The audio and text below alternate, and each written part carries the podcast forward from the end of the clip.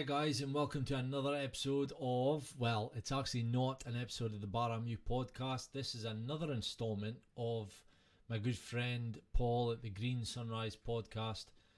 Uh, invited me again for a second time uh, over to the Green Room Glasgow that we must give a shout out to. Paul does an amazing work there.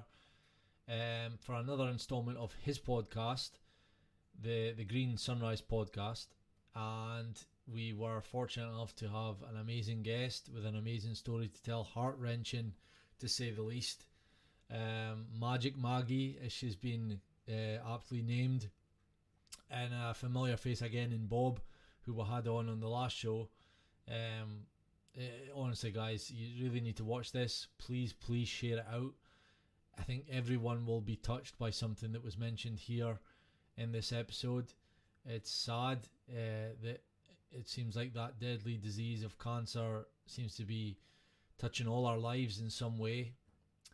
And here we have a, a young woman who just has an amazing outset and outlook at life, but she's had some hard times. And I know we harp on a lot about the NHS and the malpractice and you know people not doing their jobs properly. This is a you know a typical story that we're hearing far too often, and it, it something needs to be done. That's for sure. Now, again, I don't want to to preach on about how it's the you know the people that work there, the staff, because you do get amazing people, amazing caring workers that that really do take their job seriously. But you also get the opposite side, and it's those that are letting the team down. And and more importantly, and from my standpoint, as as a as a conspiracy theorist, someone who's into politics, and I'm sure you've heard me rant on about the system and the government. This is this is the, this is on them, and you've got people's lives at risks at risk, and hopefully Maggie has a shot. Um, we we genuinely believe that she has a great mindset, which I think could just be the the thing that saves her. Um, our diet's been changed. She she already knew the stuff that I was going to tell her and it's just you know getting a, a, community of people around her. And that's what paul's trying to do with his green sunrise podcast is get a, a team of people together that can help each other because together we're stronger. I know it's an old cliche saying but you know these people are waking up and they don't know what's happening from one day to the next and they're being passed from pillar to post and they maybe feel alone but there's so many of us out there that are being you know affected by these things mental health cancer you name it. So having a team of people not only like guys like paul and myself and bob and maggie now but other people that might have the answers you know people that maybe aren't in the way of putting themselves out there. Maybe you don't like to be on camera, you maybe don't want to be, you know, seen in that, but you maybe have some advice that is valuable and that's seen you through the tough times. But I think Paul deserves the, all the credit. He, he really is doing amazing work. He's studying at home at nights. He's doing his diploma. He's reading up on this stuff. It's all, you know, he's doing this on his own, guys. There's no help. And that should be a big wake up call for, you know, what is the why why is it on us? I mean, we'll do it, you know. When when you hear these heartbreaking stories, how can you turn your back on them? But it shouldn't be the case, you know. We pay our taxes, we want the best. We don't, you know, our country is supposed to be the the Great Britain. I don't think it's so great anymore. So, guys, watch this. Have the have the tissues ready, and let us know in the comments if you want to be part of Green Sunrise, if you want to come on and share your story, if you've got any advice for either, you know, Bob, Maggie, myself, Paul, because um, everything's welcome. You know, this is an open platform. Paul wants to share it with each and every one of you. You know, my chair isn't safe. You know, I'm, I'm really delighted to help him out. You know, I'm really enjoying these episodes, and, and this is an episode that, of all the ones I've done, I'm so excited to sit down and watch this myself um, and I really hope it does. It gets the credit and the the the people it reaches, um, because it, it, it definitely deserves that. So, guys, without further ado, here is episode two uh, of the Green Sunrise podcast. Let's meet Maggie. Hi, and welcome to Green Sunrise Podcast, brought to you by Paul Charlie Boy Quinn. The mission here at Green Sunrise is simple. We want to empower anyone who is living with mental health needs and step by step forward plan towards a brighter future. To improve health and mental well being, and to connect people with every service available. Our main goal is to work with individuals in a dark place, bringing them towards a lighter, brighter future. You are Green Sunrise.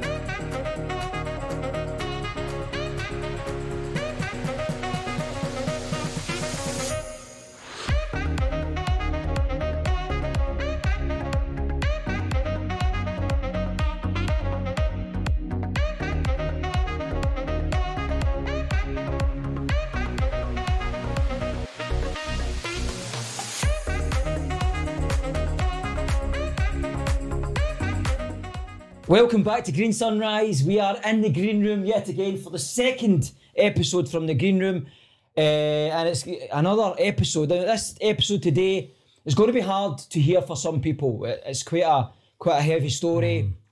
but we are going to interview Magic Magic Maggie today, and she has agreed to come into uh, Green Sunrise and talk about her story. Uh, like I say, it's going to be hard for some people to hear. But Maggie, Maggie's more than willing to tell the story. She's she's really looking forward to this as well. She and I've been speaking to Maggie for the last couple of days, and oh my God, she has a massive story.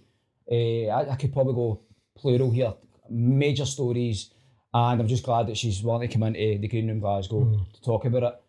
Uh, again, so we've got with us today, we've got uh, Baramu, Ian from Baramu, and we've got Bob, who was in the last episode. You all know Bob. The Bob, the, the Master Bob, and obviously we've got Maggie as well. Uh, we're going to talk uh, about her story today. We'll get a wee recap on Bob as well. So I'll probably kick off with that, Bob. How have you been since the last episode? Yeah, the see what I said the last time about when I was doing this show. Um, Maggie could identify with this. I says I'd be done in a couple of days after this, mate. You, you don't realise it when you're when you're see when you're bringing that emotion up, the, the things you don't can't physically do it. There are things that go cold to you. That, um, that's a trigger. That's been, you know this, by it's a trigger. Well, I was done in. I was, I was sapped. To, mm-hmm. You felt as if I'd run a, a marathon. Do you know mm-hmm. what I mean? But the other side of that, like you take the medication, all this, and you everything else. See the thing that got me out of that, and it was a it was a quick slip in it. Yeah. Um, was when it was edited and you put it through to me. No. Oh, Mate, I was watching that and Big Dafty with the pink hooders sitting talking right as you see it. But it was somebody else telling me a story. Mm-hmm. And I resonated with everything that that guy, who was obviously me, was telling me. That picked me up because all I have been doing, I shared this to you, ladies, to, to get an understanding of that BPD, the UPD, the ladies got the BPD thing and all that the learning thing mm-hmm. was I have done nothing but absorb myself in YouTube. Not so much what the healthcare professionals were talking about, more so about me, yourself, yourselves, the your own personal testimony of how it affects you. That was I have picked so much off of that. No. That again is a version of this. Yeah. If that was known that media platform there, like this has been in, what are we sitting at 300, 700, Aye, so that, views? just about to say that. So we're, we're sitting at 307 views or something as of today, and uh, we've got 29 subscribers. So my, my subscribers list is like more than doubled because I've only just started with obviously YouTube. Uh, so I would anybody watching this, please please subscribe to the channel. We're trying to b- build this community, not just a channel. We're building a community. Green Sunrise is collaborative thoughts, connection with people. We talk, we speak about loneliness, which we're going to cover today as well, and the fact that there's people out there who are in a dark place. The whole point of Green Sunrise was to pull people at a dark place and collaborate with ideas and connect and and obviously help each other out. And when we do that, these things you can only have positive things from that. Uh, Ian, what about yourself? What did, what did you make of the first? I, I wanted to say that's I, I do remember checking up on you, Bob, after that chat, and I'm glad to hear that. Um, you know, the it, basically it ties into what we're saying that talking is therapy, and you watching the conversation back helped you, and that's what we're trying to do. Like talking.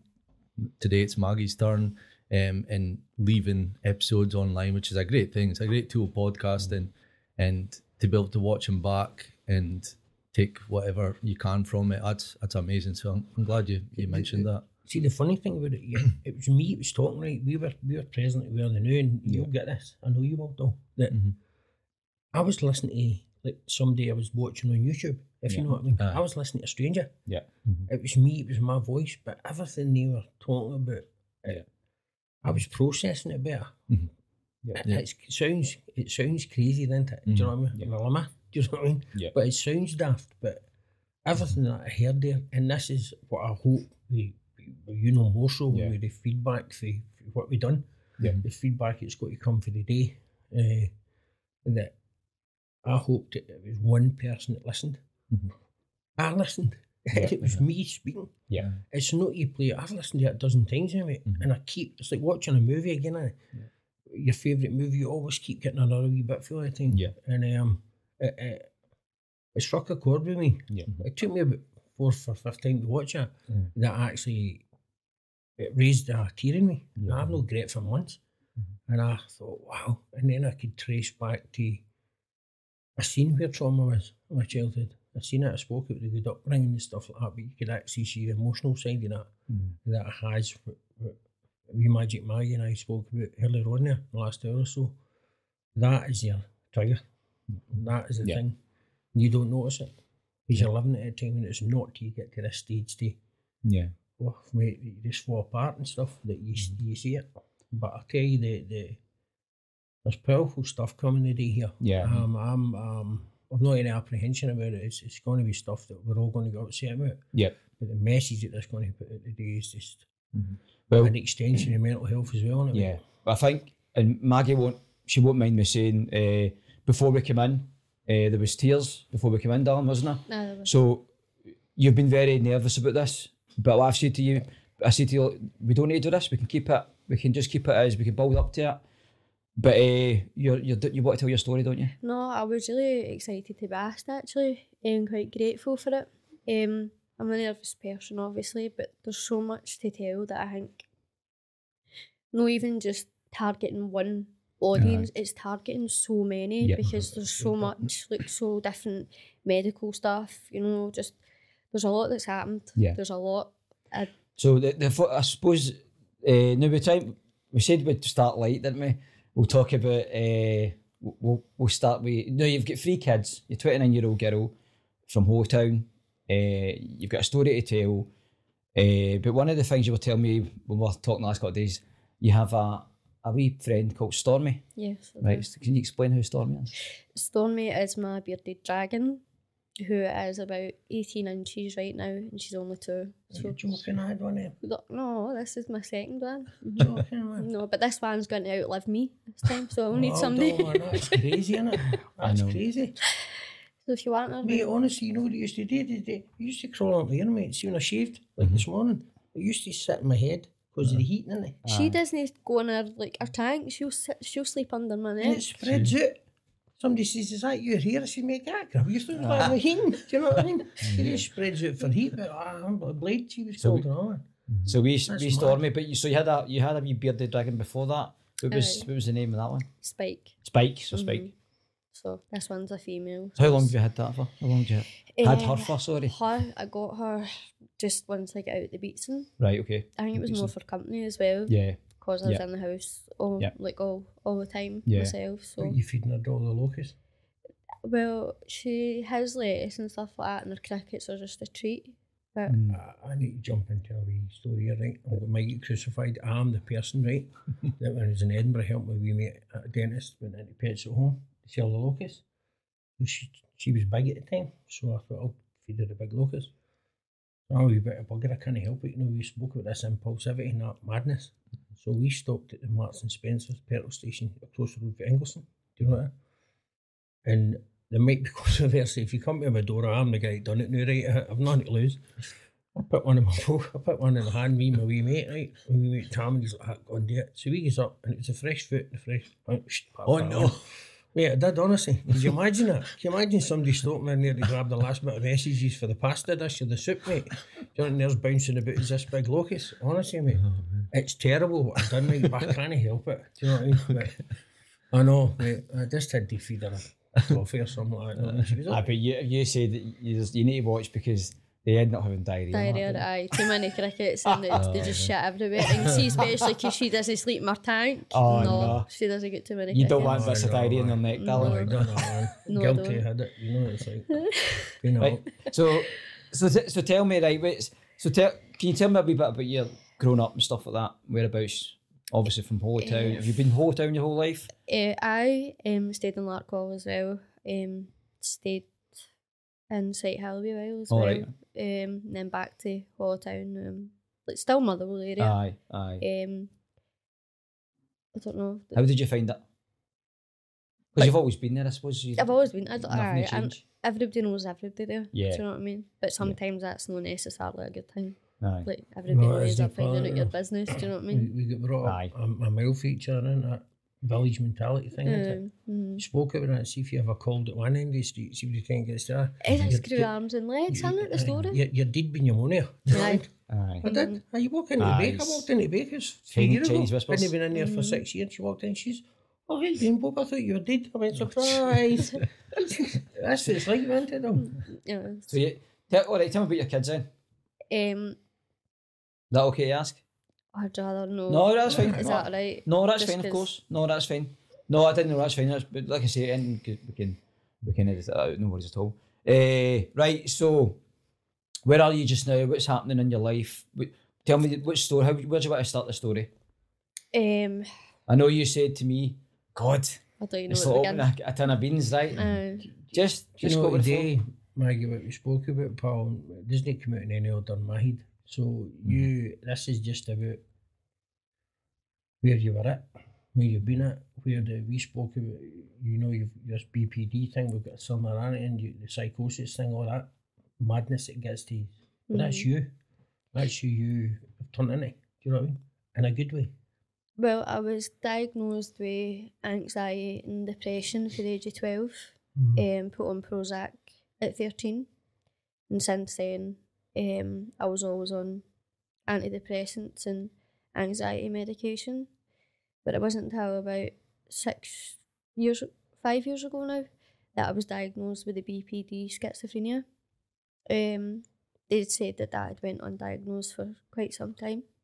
see if it to get picked up with that at such a young age, Mhm. which is really alarming.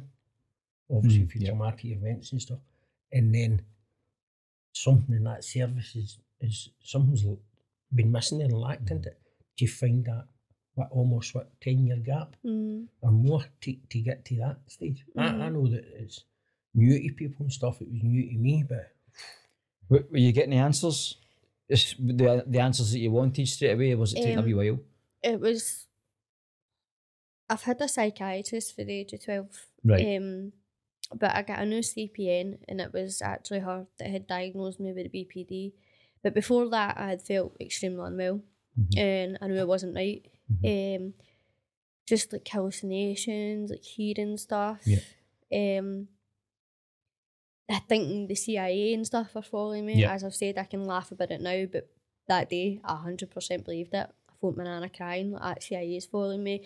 I, I, I parked at Lidl's and I did not move there for, for two hours. Um, so it was a build up of stuff, and then the hallucinations get really really bad, and that's when I phoned my psychiatrist and I was like, I need to get into hospital. I'm like, I'm really not well. I says there's something really really wrong, and that's when I was first put into ward one. And she came out and visited me and stuff, and that's when I was diagnosed with the BPD and schizophrenia. Right. Okay. So, um, but as soon as we got like the medication stuff sorted out, um, I was able to manage that. Mhm. Like, not every day was a great day. It's never going to be like that. no, Um, especially with BPD, of course. Mm-mm. But I found what they were giving me was far too high a dose as well. Like with the quetiapine, which is obviously an antipsychotic. So sorry, what's that again? What's that called? Quetiapine. Quet- Quetiapine. Do you know that, Bob? Yeah, I was on that, no, mate. Were you not as well? Didn't like it. Didn't agree with Bob at all, mate. I was on that um, olanzapine in the hospital back June and on. I'm on the mirtazapine as well. that, you know. I came off that though. I think my body grew out the tolerance it. I was the other drug that quetiapine, the olanzapine, I thought it was making me worse. Mhm. I thought it was making me hallucin- my hallucinative states. Come on. I yeah. thought as well because they had me away up at six hundred milligrams a day. Well, damn. No, I couldn't like I took it the like see they've tried to build up, but see even with hundred milligrams, I felt like a zombie. So what I done was for years, and I've only just recently found out that I've been taking a hundred milligram, like fifty in the morning, fifty at night, rather hmm. than taking the full six hundred. And how have you found that? I've managed it myself. That's what I mean. I feel like I've I've come off it. Um, I've come down off my venlafaxine. I'm saying this on here without my GP because Yeah. I asked my psychologist, oh, you know about this? That, oh, it says I'm my meds change. I talked about this the last time. So that pig headed it to me says, no, I'm coming down because I'm taking something that I didn't think is working. You think your meds isn't working, that's actually when it is working, but my mood's worse. Mhm. The auditory stuff, the visual stuff, you see, you hear, the moods jump up and down, all that stuff wasn't working. Mhm. So I'm, th- I'm trying. I was trying. I'm trying to prove a point to go back and say, look, No. it's not working, but I'm, I'm not going against you. I've asked you to work with me on this. Yeah. It's it's That- a it's a that's a- lottery. the medication, isn't it? That's Oh, that's aye. Some it works, some it doesn't. that's a thing. So, were you aware of the fact that you had to work with them, or were you able to work with them? Was it was it a case of that? I they didn't weren't- work with like my GPs or anything No. because I just I, I have no faith in the G my my own GP and they know Okay. that. Um, that's how they don't even deal with What- me. They'll what- send well, in we'll or get- What, what experiences caused that, mate? Why you were with your GP that breakdown in the relationship with you? My mum first, and then obviously me with the cancer. Mhm, mhm, mhm. Um, because I tried to phone them every day, but I was in Wishaw General as well for the Right, first okay, three right, months. And my body was telling me that it was cervical cancer, Mhm.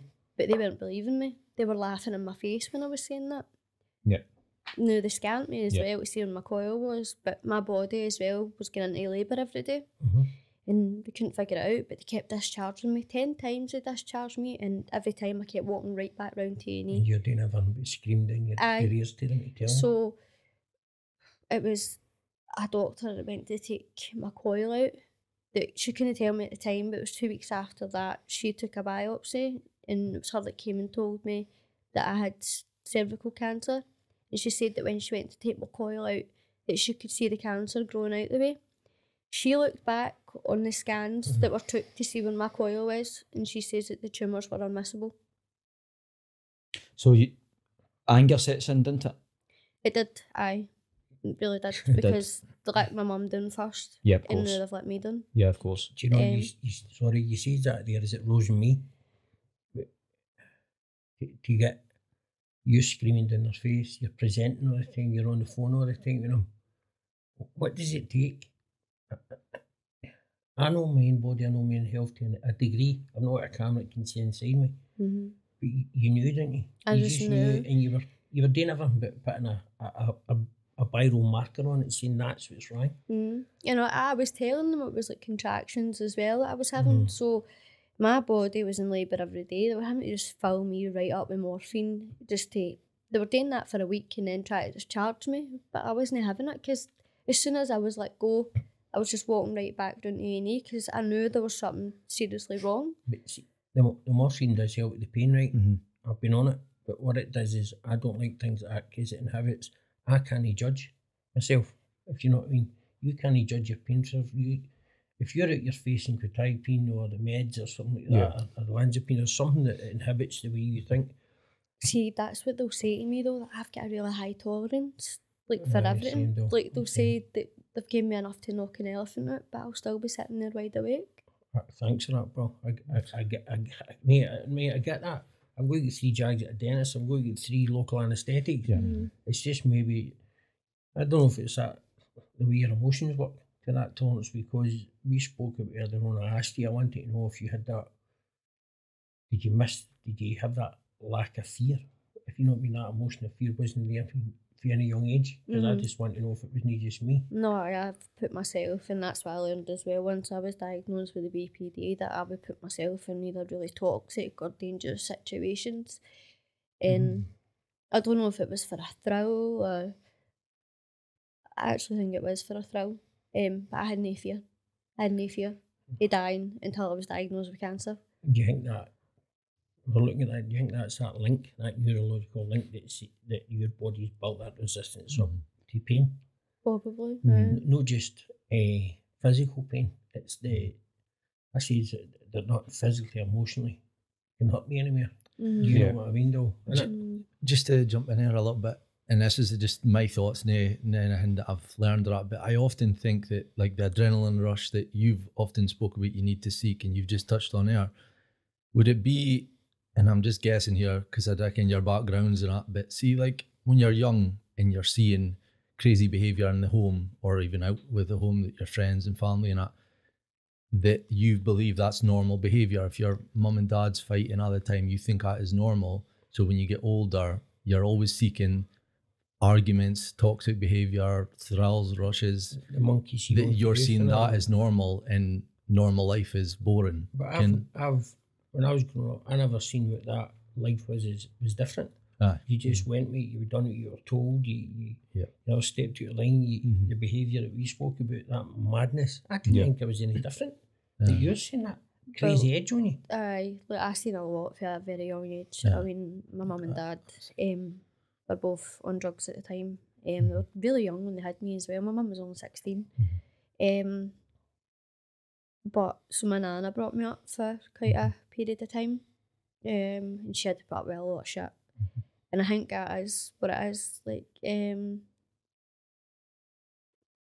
I don't know, like I've got abandonment issues and all that, which I found out about, which is another symptom of me. Mhm. Like I would, I would cause problems in past relationships before anything could happen. I think it was like a way to protect myself, Yeah. uh, type of thing. Before anything could, Mhm. you know, like anybody could abandon me or hurt me. Mhm. I just put up this wall and then block everybody out. Let, let's go back a wee bit for uh, a wee tiny bit or so. See when you, how long was it? How long was the diagnosis from when you actually got the diagnosis of BPD and schizophrenia? Right? When did you actually find out that you had cervical cancer? I I found that out in January. So how long was that from the time from when you Four years. was it four years? hmm But you knew you you thought you you you had it before that. You had cancer before that. So, So- I went for my smear test. The smear test, and it came back with abnormal cells. right? Um, so it was meant to be followed up with a biopsy. Mhm. Nothing came in, like a letter or anything. So I would phone my doctor. We'll send you one out, right? Okay.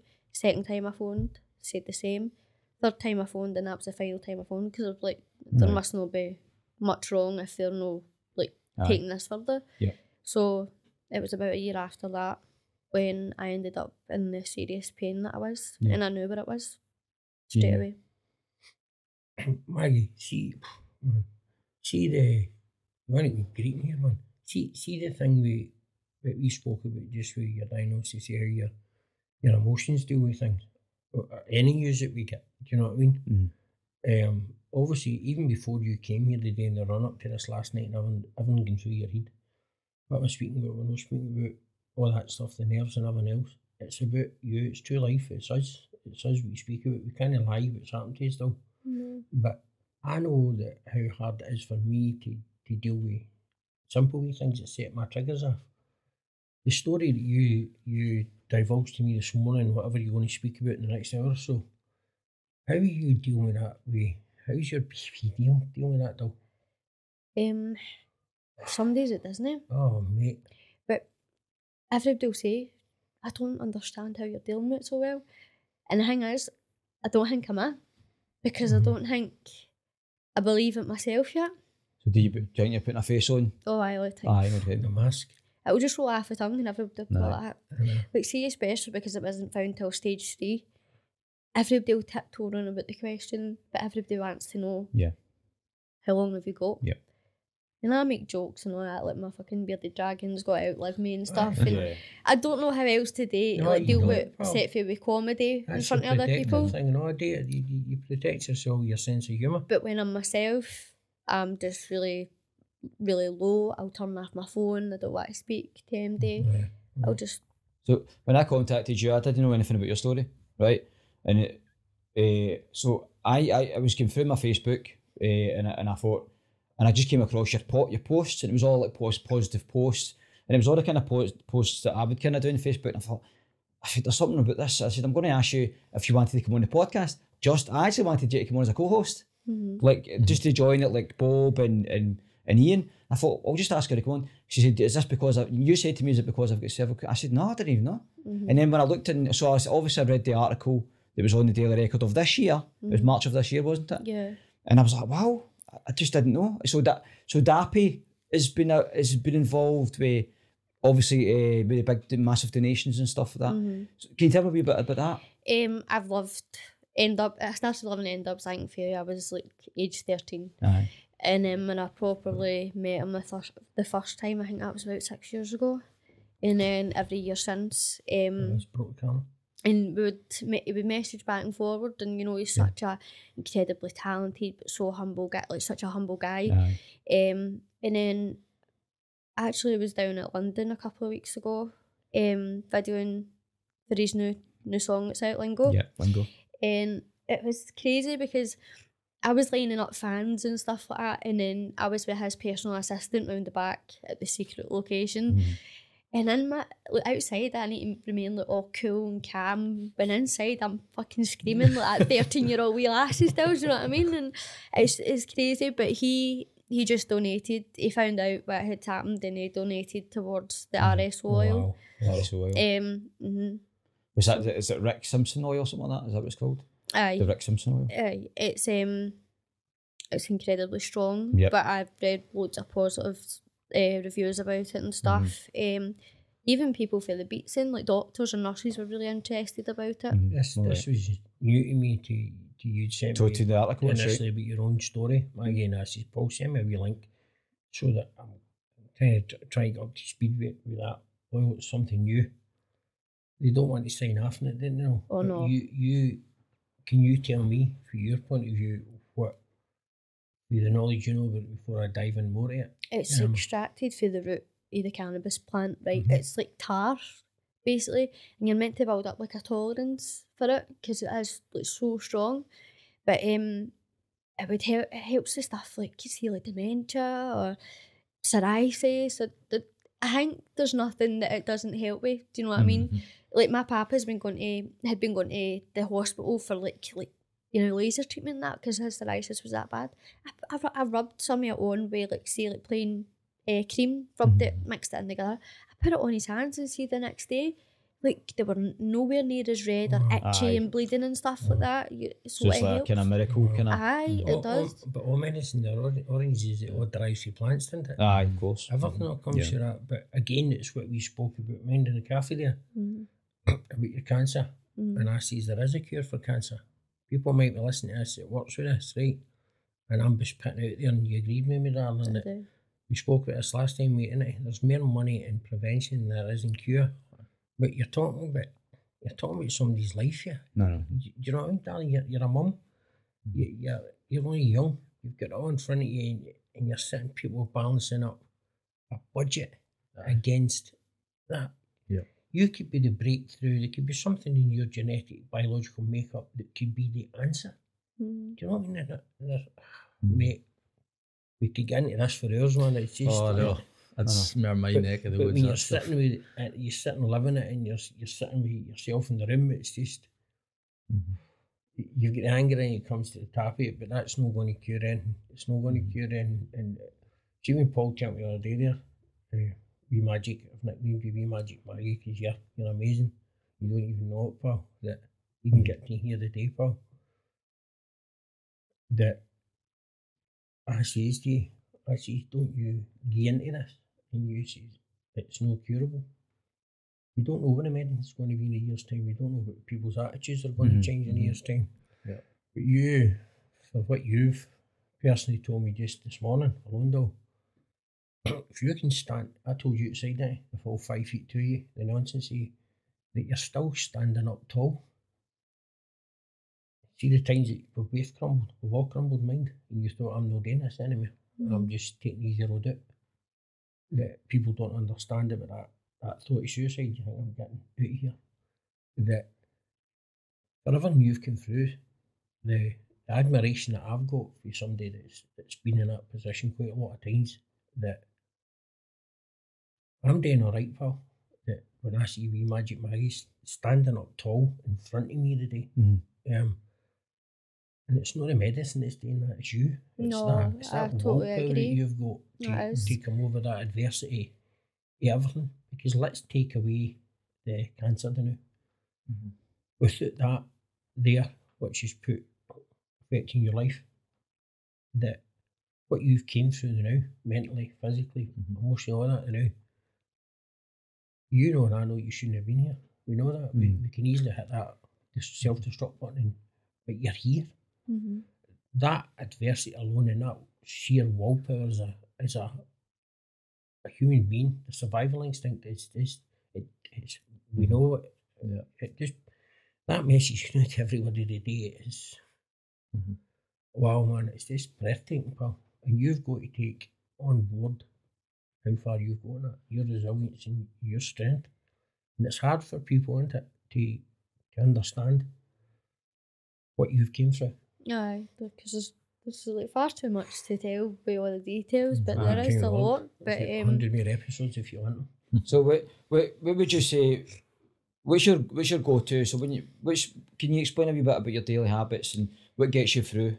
If, well, up until like three months ago, I was still bedridden, Mm. even after I got out of the Beatson. right. So I still couldn't really move out of bed or anything unless it was for the toilet, and Mm. even then it was directly across from my room. And Yeah. it was so I've had to do that myself because I feel like once I got out, I was basically just left there just to get on with it. Yeah. And so I have. I've done it myself. Was there any kind of support, the extra support that you that you can point out? N- only until um a couple weeks ago when I was back in Ward One again. Right. I just wasn't feeling good. Mm-hmm. Mike, Um, is there any follow up care? Is there any nurses coming and see people? Mm-mm. Is that is that I don't know. I, I'm I'm ignorant to this. Is there's some things that's called as a package of care and stuff like that. Was that no any place for you that like I don't I, I don't know. I'm ignorant to this Mhm. that through the cancer thing that there's nurses come in, there's specialists, um community nurses or something comes in. Yeah, like a follow up. That, well, that's what you think, especially because see while I was in the Beatson and all that time, Yeah. I needed blood every day. I needed fluids every day because I'm anemic as well, so my Right. blood's already like really like, low iron and stuff. Um, so even since I've been released for the Beatson, I've ended up in Wishaw like so many times. Like even, I was only in there last week, Right. and that was because my bladder's three times the size what it Yeah. should be, which has been caused by the radiotherapy as Yeah. well. So there's all these side effects and stuff, but it was only until I was in last week where I said, like, obviously I've no support. They said that they were going to reach out to St Maggie's to contact me. Yeah. Um, which I don't know if they actually do because I don't believe a word Wishaw General says, to be honest. Uh, have you had the Jo's? The Jo's uh, thingy. So Jo's is about cervical cancer and stuff like that. And but supposedly, the, so I, I I found this off a, a nurse that I was talking to, and she said that Jo's is a really good app, but it's a really good organisation. So obviously, I'll put you in touch with that anyway. But I, I, I just thought that you would have these or have all this Who, different people to go to Mike, who who's support in the you. house with you? Just me. Just yourself. And you're at, you're at this I don't know, earlier stages you're at this year and you've gone through all that, you come back in the house and it's a it's a marathon just to get to the toilet and back. Besides you, you're tiny. I And know.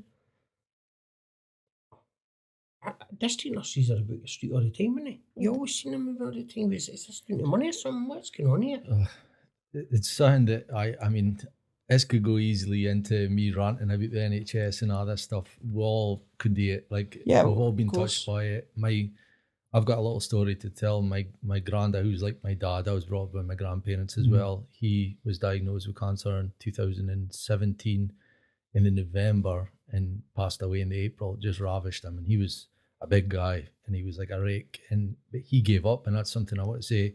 Your outset, your look on life, your positivity might just help you again because I've heard that as well. The, the the power of the mind. The But he yeah. just gave up. He wasn't eating. We would put meals doing to him, and he would just look at it and give up and go through, sit in his chair. And to me, I think that sped up the process. I know a lot of people believe in that, uh, but it's it's it's easy to bash on the NHS, and I do it all the time on my podcast. I talk about them all the time. I think it's. But we also need to say there are people doing their job, but that's exactly what they're doing. Maybe that's the wrong thing to do. They're they're following protocols. They're being told what to do, and their hands are tied. Mhm. Maybe so. But you train for seven years or so on to be a GP Mhm. or a surgeon or Mhm. you know what I mean, specialist. Yeah. You do your four years, five years, I think it is, with the degree to do your nurses. Mhm. How many nurses in that they just have left the NHS because they're not getting a chance to do Yeah, their jobs? That's what they trained for. Yeah. Uh, there is a level of these people that's tied with funding, right? Mm-hmm. At that level. But come on here. Mhm. We're we're talking about people's lives here. We're talking about the Yeah. public are quick enough to put a pound in, innit? Yeah. The cancer dishes, we all do, we all do runs for it, we all do sponsorship for it. Mhm. But they're happy with you doing that, innit? The Yeah. more you feed into it. I think a huge problem for me as well was before my diagnosis, it's like every day there would be two different doctors. So you would have to retell all your symptoms right through to the start. Mhm. And then the next day it'd be two different other doctors. And I'm like. I'm having to go through all this again. And it's like there's no communication Mhm. at all. You, you'd have preferred that. your one CPN, you're one doctor, you're one, you're one, cancer specialist Uh, to build a rapport up with. Aye. You, you've got to feel comfortable with You're handing yourself over them, ain't you? that's how my CPN done a lot more for me than what anybody else did. Fair play them. Fair play them for that. Do you know what I mean? Um, but that's they're not consistent, and th- that's what they were saying as well. They're I waited five months for a hormone tablet because obviously some of the procedures I've had have caused me to go through early menopause. So I've been going on at them about a hormone tablet, and mm-hmm. there's Wishaw General saying no, the Beatson no get yet. The Beatson are saying no, Wishaw General get yet. Then mm-hmm. they're saying no, your doctor will get. So it's going between the three of them. the. Aye, and I'm Mhm. like, you see, just it, it wasn't till there when I was back in Wishaw General. I says, I'm not leaving here afoot it Aye. because I couldn't sleep. I Good- was Good for sweating, you, pal. Do you know what I mean? for saying that. and that's when that's when I finally got it. And sometimes it, no man, I don't know. I don't think there's people there doing that job for the right reasons. Maggie, I just picked up on something and you all agree with this. Do you think sometimes that as a culture we don't shout loud enough? Mhm. You just sit back and listen because you're handing yourself out to these people. Well, I think the louder you shout, the more you look like a maniac. I I see think- that's what way I was put because I did. I screamed last week and I says I need to shave my fucking hair and eyebrows off before you treat me like a cancer patient. Yeah. And they just all stood and looked at each other and had nothing to say. But that's how you're feeling inside. All you are, Aye. you're, you're pardon the pun, but you're I really can tearing go your for hair out. the zero Aye. to a hundred, like a hundred really, really quick. Mhm. Um, but I think it's because with that hospital, because they let me down so badly, Mhm. I don't even want to be put there. But that's where I'm taking to because it's the closest one to me. Yeah. Unless I'm an, im- an impatient at the Beatson, then that's the only way I'll really get to the Beatson. You had mentioned Paul. Paul says to you earlier, prior to meeting you, that I asked you this morning. How many times was it that you had presented yourself to them, pal, before that? So they before- kept discharging you, didn't they? Aye.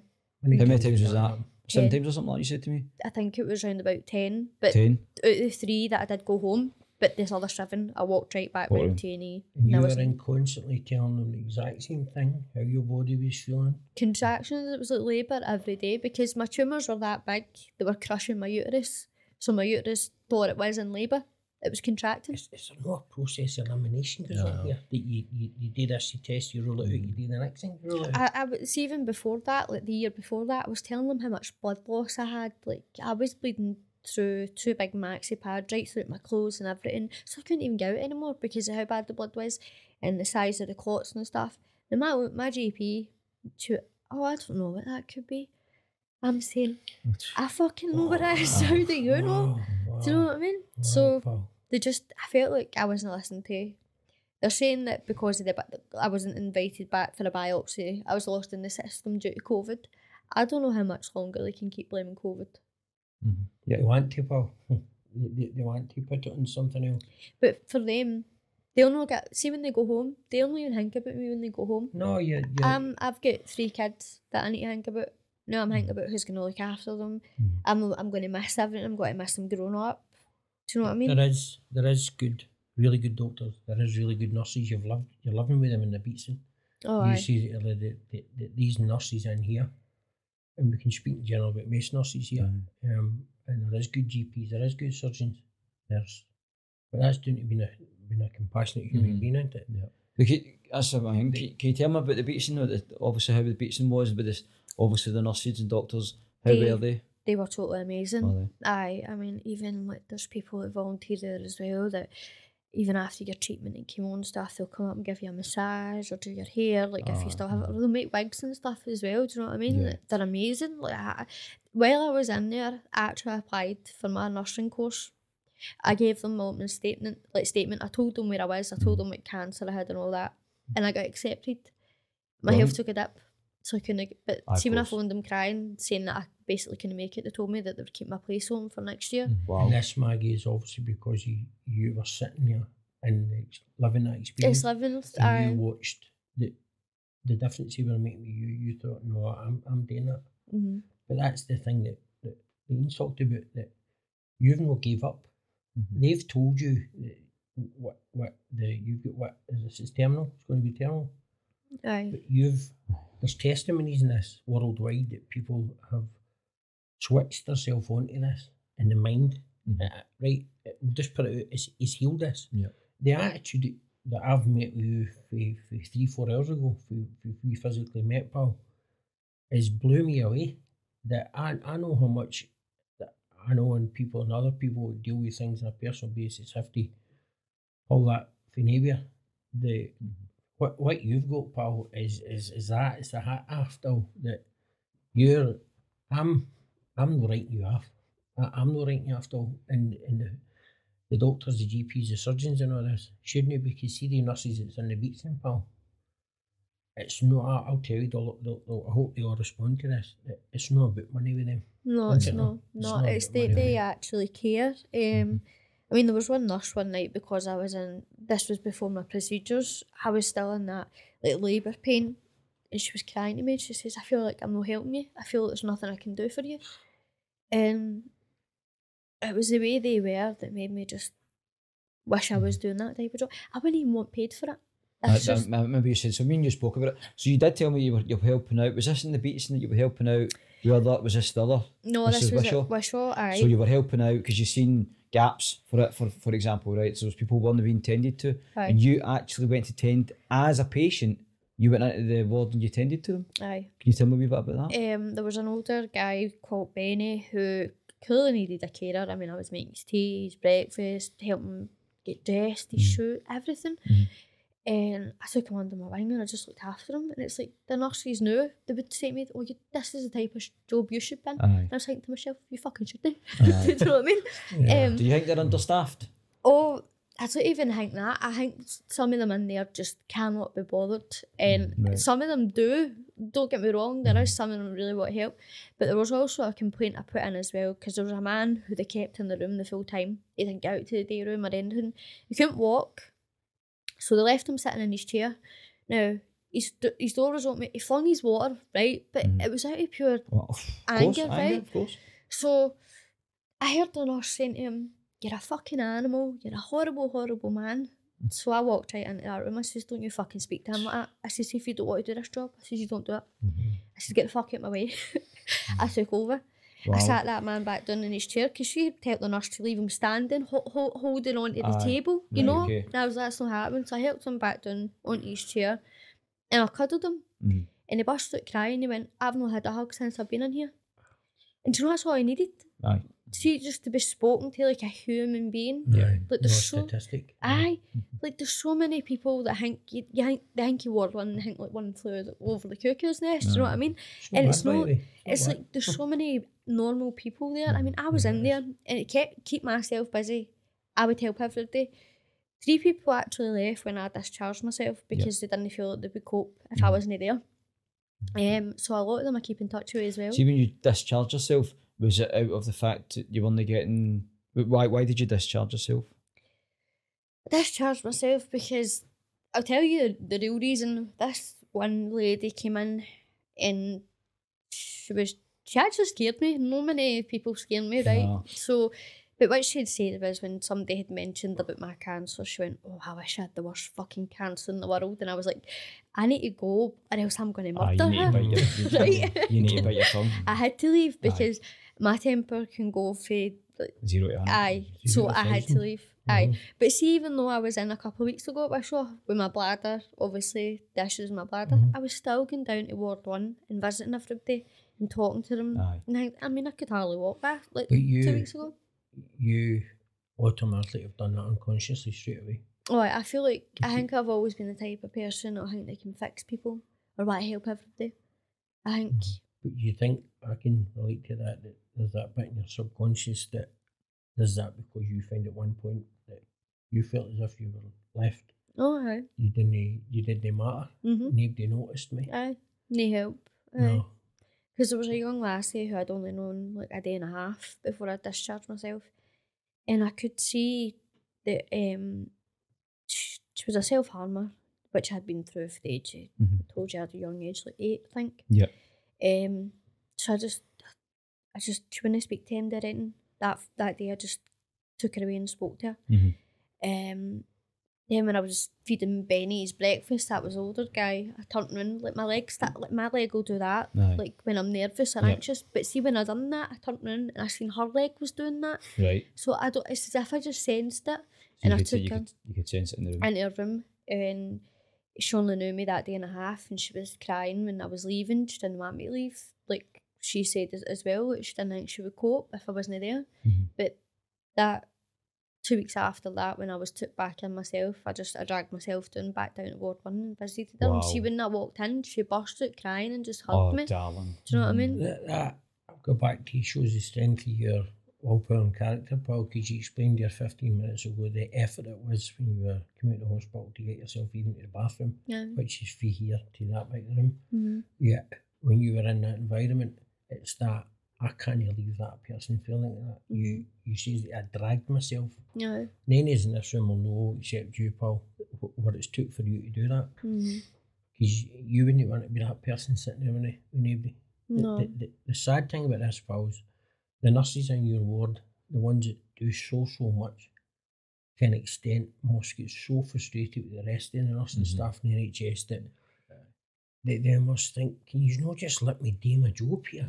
Mhm. Waiting times, ambulances sitting for 6 seven hours when they know that they could rattle through 50, Yeah. 60 patients in an hour. Yeah. You're not sitting there. You're going down and doing that job, and, and you are unconsciously taking a burden off of the, of the nursing staff there. No, They, aye. they just thought you're going through what you're going through, and mostly faced what you've had to face with the reality. Yet, yet you just put yourself aside, didn't you, and go down to make sure that somebody else just forgetting that cuddle. Aye. It's, it means the world to that person, It and he'll never forget you for that. He'll never do. No, he actually thought I was a nurse. Yep. So he did. He thought I was a nurse. He asked me because the next day when I was going back in and checking him, he, was, he said to me, "You're a nurse, aren't you?" I said, "No." I said, "I'm a patient." He said, "Me?" And it's like- Wow. I was like, "No, I'm a patient." You do. it. I get that for you. I can feel it. Can't mm. you? You you feel like But Maggie says to this one, you says it with magic when we got to your house this morning, you get you mean? You walked out the door. He's he's done and he shows her the badge. It was like us The lassie's two doors in thought we were Police Scotland. she's, uh, and there she's, Right. a, there she's a, a carry on again, you know what I mean? I still know what I said that. yeah, It's Innit? because the police have been here so many times. They've got a house across the road, haven't they? You know what I mean? She's like invited to one of their weddings, I mean, they're that much. But you come up to the door, and the first thing Paul done was give you a hug. And then I says, Come here, you want to shake my hand? I says, Go ahead, I'll give you a cuddle. And you says, Oh, you you's like that. Some people are not like that. Aye. Yep. Some people like I'm that. a, I do it all the time. I, I, you hug everybody. We've done it the first Aye. time, we mate. It's what you do. Mhm. Because you, you need that, don't you? And Aye. you done it to that guy. And you says, the only person that's in here. Aye. A simple hug. Isn't it? Do you know the thing is as well? It's a very long way in there, right? And that man's stuck in that chair in there every day with no TV or nothing, No TV either. no TV or nothing, and they shut the door over because he shouts all the time. But it's because he's been left in He's, there. yep. And there was one um, nurse who is actually like from the university who really made a great effort with him. His name Mhm. is Adam. Mhm. He sat, like, he kneeled at him, he so, like spoke softly, spoke to him like a human being. Yeah. Which he Eh, aye, exactly. And do you you obviously seen a complete flip in his the way he addressed people for the person that was left? That's because of the way that those nurses, they were on the night shift, those nurses, and they couldn't be bothered. I mean, it's because the, he, the way he flung the water, the bed and all that had got wet. So it was as if it was too much ass. So I put Yeah. one sheet over that blow up mattress that we have in there. Do you know what I mean?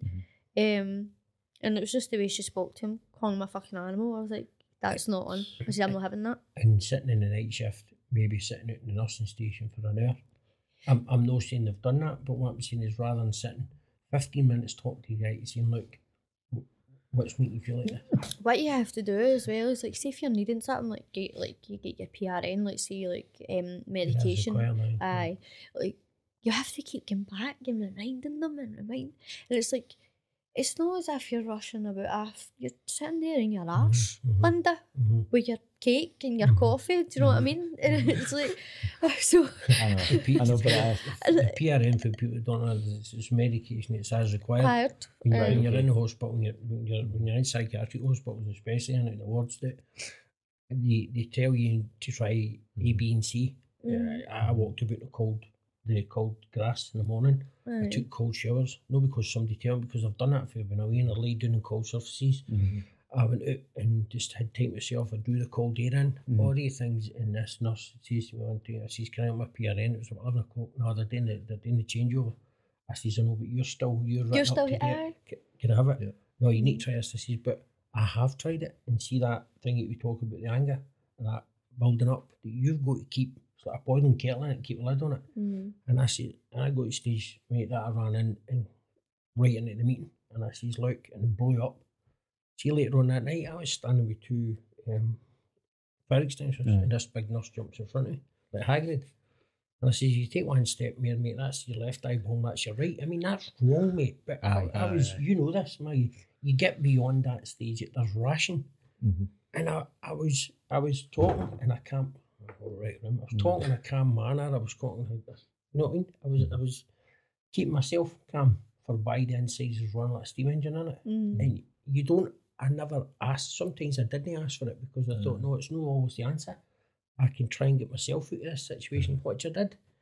But it's I know, Paul, it is frustrating when you say you're sitting there doing that and Mhm. but what they do there is they, sometimes they put you in the same classes, see the other patients that are kicking off. Mhm. I'm no one of the people. You're only one of the people kicking off. Mhm. Nobody just kicks off Mm-mm.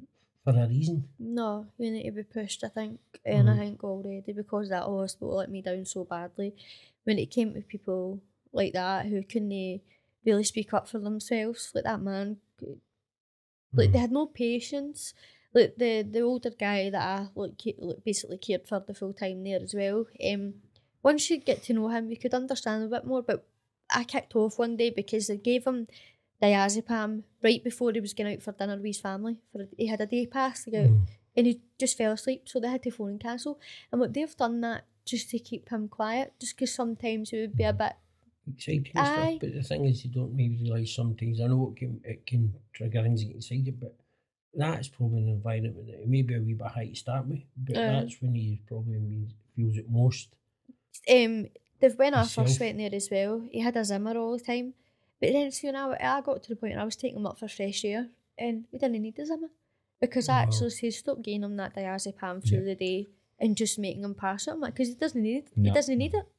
Again, goes back to what we spoke about earlier about medication. They get you medicated that much. There's so many nurses that would just part when I walk mm. by just in case I said something. But I, I just didn't like the way some of them were treated at all. It's, see when mind we spoke about earlier about nurses before about I've asked them not to treat me like a number and a statistic. I was I'm very acutely aware of my mental health, but there's times that I'm, I'm lost at that thing the the, vid, the auditory and visual hallucinations come in and you see with the CIA and all this kind it's so real Mm. that you're aware of it. Mhm. And, and I'm aware of how I'm aware, you're fully aware of you. See when you, Maggie, were getting into that constantly getting in there all the time and getting popped out the door, popped out the door and screaming at him back, telling him, look, I know what it is exactly is. See for the way you were, you personally felt, I need you to make this connection and tell us, everybody here, how you felt getting treated as a human being there compared to when you went into the beats and the care you got and attention, how you felt then. the care and all that was totally different. I mean, I knew I ended up knowing all the nurses' names, like all the nurses knew me. I knew the doctors and stuff. You know, you you had you have your own like consultant as well. No, I I didn't really see her to be honest. She's just the one that gives like tells you your results. I mean, my results rolled off her tongue and it was like right when you go. Mhm. That's the only thing I have to say. But see the nurses and doctors, they were all amazing, totally amazing. I actually didn't want to leave. You, well, we know this. See if you had been first or second time and the first time you presented yourself in at the hospital to these GPs that popped you out the door. See if they had listened to you and, and it on you. See with the BPD thing with your emotions. You obviously would have emotionally dealt with that in Oh. a far better place. This is the thing as well. That That, must have triggered me. so much in you, Paul. Sometimes my mental health would be blamed for some of the symptoms I had. Like see the tiredness and like um my mood obviously, but I'm like that doesn't explain How many times did that trigger schizophrenic episodes in you? a lot. A lot so much so that it broke up a relationship that I really, really Mm, cared about. mhm, And I think it was because he had his own issues as well. I had mine. And that was like my child, like my teenage love Yeah. up until Aye. a couple of years ago. Like your, what, you could, what we could call your first big love in it. Aye. aye, Well, the only, to be Aye, honest. person that took your heart, stole your heart Aye. you. And I still blame, because I was a lot to deal with at the start of my BPD diagnosis. And, and Um, it is for a nightmare. Mm, But that factor there hasn't helped. No, but then when he had his own issues as well, to, the two is two, the two fighting together is just a bad work, combination. course. combination. But it's the tri- it's the trigger thing in it. And, Aye. and we, we need to learn to we need to learn how, how to deal with that. And the biggest trait is the, the emotional thing. But that it shows you how simple that, that seed was planted there. Mhm. and then emotionally it rolled on to, to where, you- where you dealt with that. And Mhm. that alone is is went for one thing, it's triggered one thing for the schizophrenic episodes to, to your BPD, to the emotions, to the breakdown relationship, to the stage it. You've then lost the person you love, which then puts you Yeah. way back again. Mhm. So it's one step forward and 20 steps back Back, into it. aye. And who's to pick up the carnage? You. Me. Aye, aye. So, so let's talk about let's talk about the. I don't know if we can talk about it's coping mechanisms, right, or treatments that you would get from. So obviously they would advise. So when you were leaving the Beatson, for example, right, what advice or what treatment plan were you given? Was there any at all, or did you just leave the Beatson and that was it? Left the Beatson, and that was it really. Um, So you Ah. had to find your own coping mechanisms then, didn't you? well, I was bedridden for the first couple of months. Do you know what I mean? So you I, couldn't do and I was quite on a lot of heavy medication as well, so I slept a lot. Yeah. I did, and then for then I had to just start teaching myself to go up and down the stairs more. Like and see, even after just getting up and down the stairs once, Yeah. I've been knackered and I sleep for two hours. But I've got to the point now where I'm I'm able to walk like outside my front door and up round the corner and Mm. back. And my, I have muscle deterioration as well Yeah. so it affects me. Like my my joints and bones are all sore, obviously because of the menopause too. So I'm constantly eating, but I need to keep pushing myself because the way I was at the beginning, why I was so stiff and couldn't move is because I lay in that bed at the Beatson for so long. Um, so I didn't want to go back the way. So I kept I kept pushing myself. Right. Even you, days that I didn't want to, I done when it. you're sent here without a, a package of care. Yeah. You, you explained to us that how much your bladder was retaining. It's Mhm. three times the size it's went. If it's retained that much fluid in it, you've got to crawl from here to there in agony to get it spaced out your tights. Mm. Periods of time that you've maybe been sleeping for about three and four hours when Mm. your bladder should have been emptying itself. All right, well, they didn't pick that up until a couple of weeks ago when I went to Wishaw and they gave me a CT scan first again. I said, I need a catheter. And I said that the first day, Mm-hmm. and it wasn't until the fifth day they're like, no, you need a catheter. I said, for fuck's sake, you're just, But just that, listen to me. that reacts that that wreaks havoc when the, there's there's muscle will go the same your esoph- esophagus and that, that they see the muscles that contract to hold mm-hmm. the toilet in. Mhm. That starts making it loses that elasticity. doesn't it? Mm-hmm. And it it's- doesn't help. You're gonna be we're gonna be appearing ourselves with accident. Do you know what I mm-hmm. mean? How, how can you retain holding that much fluid in Yeah. when when you're spaced out your tits and, Mm, sorry for they found out as no, they found out as well that week. Now I had been in a ward that was like with other women and stuff, and it was until the fourth or fifth day they were like, "Oh, we need to put you into your own room." I'm like, "Why?" They were like, "You've got Group A strep." Now I had Group B strep when I was pregnant, Mhm. um, my first, but I hadn't heard of Group A strep. Now that's been caused as well by an infection by the radiotherapy. So True magnets, Paul. Tell me what that is. It's like really bad bacteria that can be really, really dangerous. Mm. And I'm not meant to be near anybody else. So, see, when they took the swabs, like the first day, I kept asking, like, did my swabs come back? Because I thought one of my tumours was ruptured because I was leaking. Mhm. And I was like, um, that's no nice at all. So I made them t- take swabs. It was my idea again. I was like, you need to take swabs of that. And then I kept asking every day. And then it wasn't until the fourth or fifth day they're like, no, she shouldn't have been with anybody else. She's got group A strep. I'm like, I did ask. Like, You should be isolated, sort of thing in a room. you know? aye. So for the, the last like five days after that, I was isolated. hmm Are you, are you going home and learning about what your condition is, and I've is that how you know this stuff? I have And you- to like. uh. I didn't know about the group A strep, but I Mhm. had a feeling with my bladder because I was pe- like while I was in the toilet, like I was sitting there and I was it was really really painful, Aye. and then it was like I was passing clots as well, like through my mm-hmm. urine, mm-hmm. which was really sore to pass. Yeah.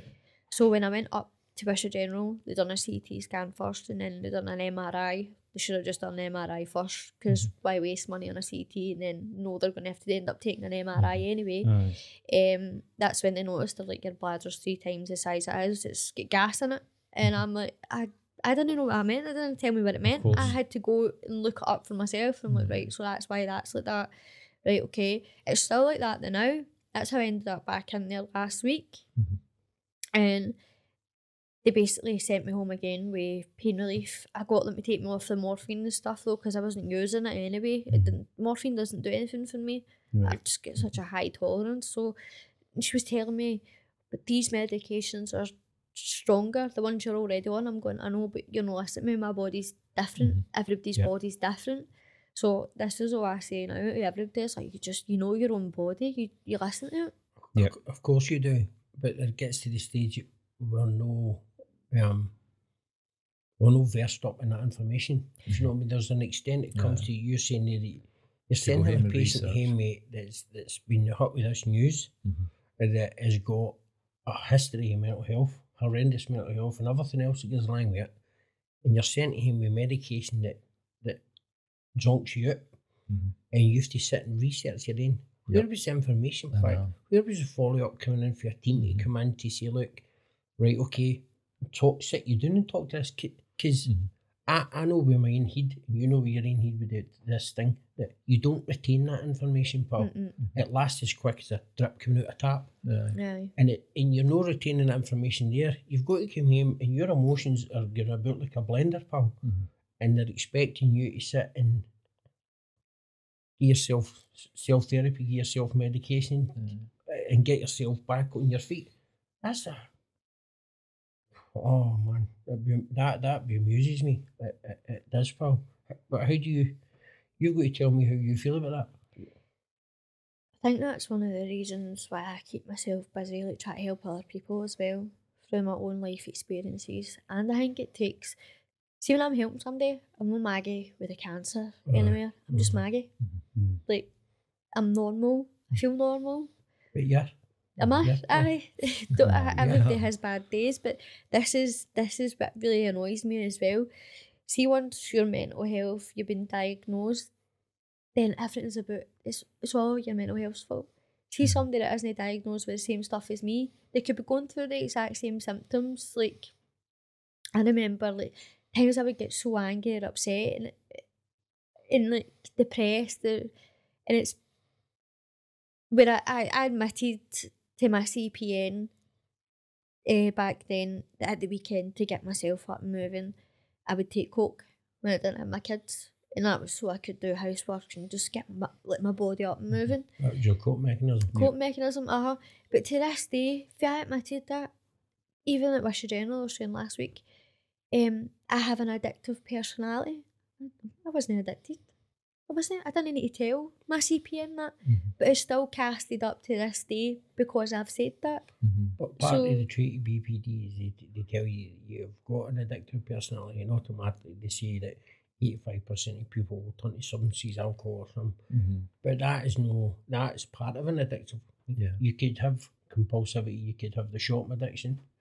You See, I did have that as well. Like I would spend, spe- this was even before I was diagnosed with BPD. Addictive behaviour is something that we're dealing with to actually numb ourselves for, Mhm. for the, the reality that's happening. Mhm. Did- See, see for your age, Paul, did, did you get, if you were young with your, your mental health, Paul, did you get dealing with, did you have um, psychiatrists, psychologists, did you get that, did that follow you right through your adolescent years onwards? Right up until before I was diagnosed with my cancer, that's when I still had my psychiatrist. Are you still seeing them? No, So, but you had your psychiatrist for the age of 12? Yep. Wow, man. So why are you not seeing them now, Paul? Well, this is another thing that they're they're trying to get me to. Well, they said they were gonna. The Wishaw General said they were gonna get my CPA CPN to send my letter out. I've still not seen them. Like, see that woman that was at, that met me in the hospital, um, a couple of weeks ago, who I argued with because I was telling her I didn't want to be on mirtazapine anymore because I didn't like the way it made me feel and stuff like that. And also, I told her that I was only taking the hundred milligrams of quetiapine they shot themselves the first night I was there because they gave me the full 600 and my heart rate dipped so low that they had to put the alarm on and everything. That doesn't help you, Fuck That hell, makes you go the opposite way. No. Uh, But I said to them the next day, I said, I already told you I was only taking the 100. Mhm. But because it was, they, they, they was just, I'm like handling my own body. But you monitored yourself over that length Aye. of time. hmm I, So- I've done it. I've done it. I know. I know what you're saying, Paul. But you can't just flip that with your medicine. No. So this is where the anger comes in. It obviously, you're going to be really angry about this. So, wh- who do you think's to blame for them not picking up the phone, or do you think it's just a case of they've, they're, are you taking it personal? You'll be taking this personal, wouldn't you? Obviously, taking it personal. As in, do you think because you've had a wee fallout, well, a, a massive fallout with them, do you think that they're not contacting you because of that, or do you think there's something My else? My own GP will not contact me now because see after I get diagnosed, see that doctor that I kept phoning every day, Yep. I went right through her. I says, this is your fucking fault. I says, I'm in this state because of you. I says, I gave you all my symptoms, but you didn't know what it was. Mhm. Yeah, I, I- know.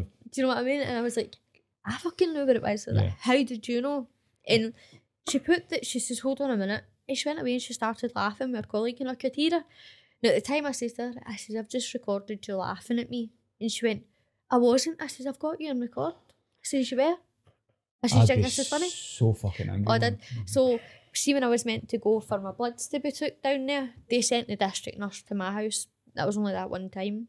And that was before I was going for my MRI for my results, um, for the chemo and stuff. So, but no, they don't. They don't contact me. My, I'm going to ask you a question that I know this man that left him eyes tapping he's finger in his face and he's drawing his breath to see his name. um, that that GP, sorry, has to there's there has to be a level of accountability Mhm. he- here for this. Um, and I need to ask you this because this is only magnets here. Um, and if there's a million people who hopefully listening to this, you're going to ask the same questions. I know you're thinking. Do, do you think, Maggie, that if they had picked up on this at very, very early stage through being into the now being in the beats and with their care, that if that was caught, I was reading up this this morning of people that's come to stage three, that's through early indication. Mhm. There's there's women that's been a lot further down. It is testimony. it's te- I'll put on this link on here, testimony that they're here, they've beat it. But do you think that the early indication, if it had been picked up, Paul, or was your cancer different to that? I don't no. know. Um, about a year and a half before I was even diagnosed, obviously, I went for a smear because I hadn't bled for the coils put in, which Right. was nearly three years. Right. So I knew all this was just- abnormal. right, So natural. then it came back with abnormal cells. It should have been like a biopsy should have been done, but Mhm. it was never done. Mhm. So it could have been And prevented. that's a standard practice. Thing. Aye, it could have been prevented. Wow. See, see on that uh, little story again. My my grandma's just gone through a she had a tumor growing here, and she got it removed, and the whole process was like over a year long, and the only reason she got seen eventually was because she threatened to go private. Private phoned her up and says, "We'll get you in on the Monday." This was like the Thursday. We'll get you in on the Monday. Cost it'll cost you three grand. So she phoned up the NHS and told them, "See your see your appointment that you've gave me for three months' time." Now this thing was, I mean, Mm. gruesome, but it was it was well, we think it was cancerous. Mhm. Um, they then got her in the next week. So the private said Monday. They says right, okay, we can get you in on a Wednesday. So it's all about persistence. Like you're doing the right thing, but it's sad. It's sad that if you've got the money, you know, that's stuff, and, and that's a sad You know reality. that- That's- how, that's- how many people do you know that now mate is going doing private I know, healthcare because of know. it? But But Right, even, even that is a, and I know it's nae, it's nae, like you're going through it when I take that away, but like, is there any, like you were saying about held accountability, is there any compensation? I know it's, I have me- been told, even by the doctors that had Mhm. found the cancer Mhm. that worked at Wishaw General, to take Mhm. it further. The Beatson told me Oh, to take aye. it further. Yeah. You know, because they said that especially because the scans were took for Uh-huh. my coil, that the tumours were unmissable. Mhm. So I don't You- know if this has just been an individual GP or whatever the case be, right? But there needs to be uh, across that board, into then there needs to be that information. How many, how many wee magic maggies are there going to take to Yeah. that somebody Yeah. says right?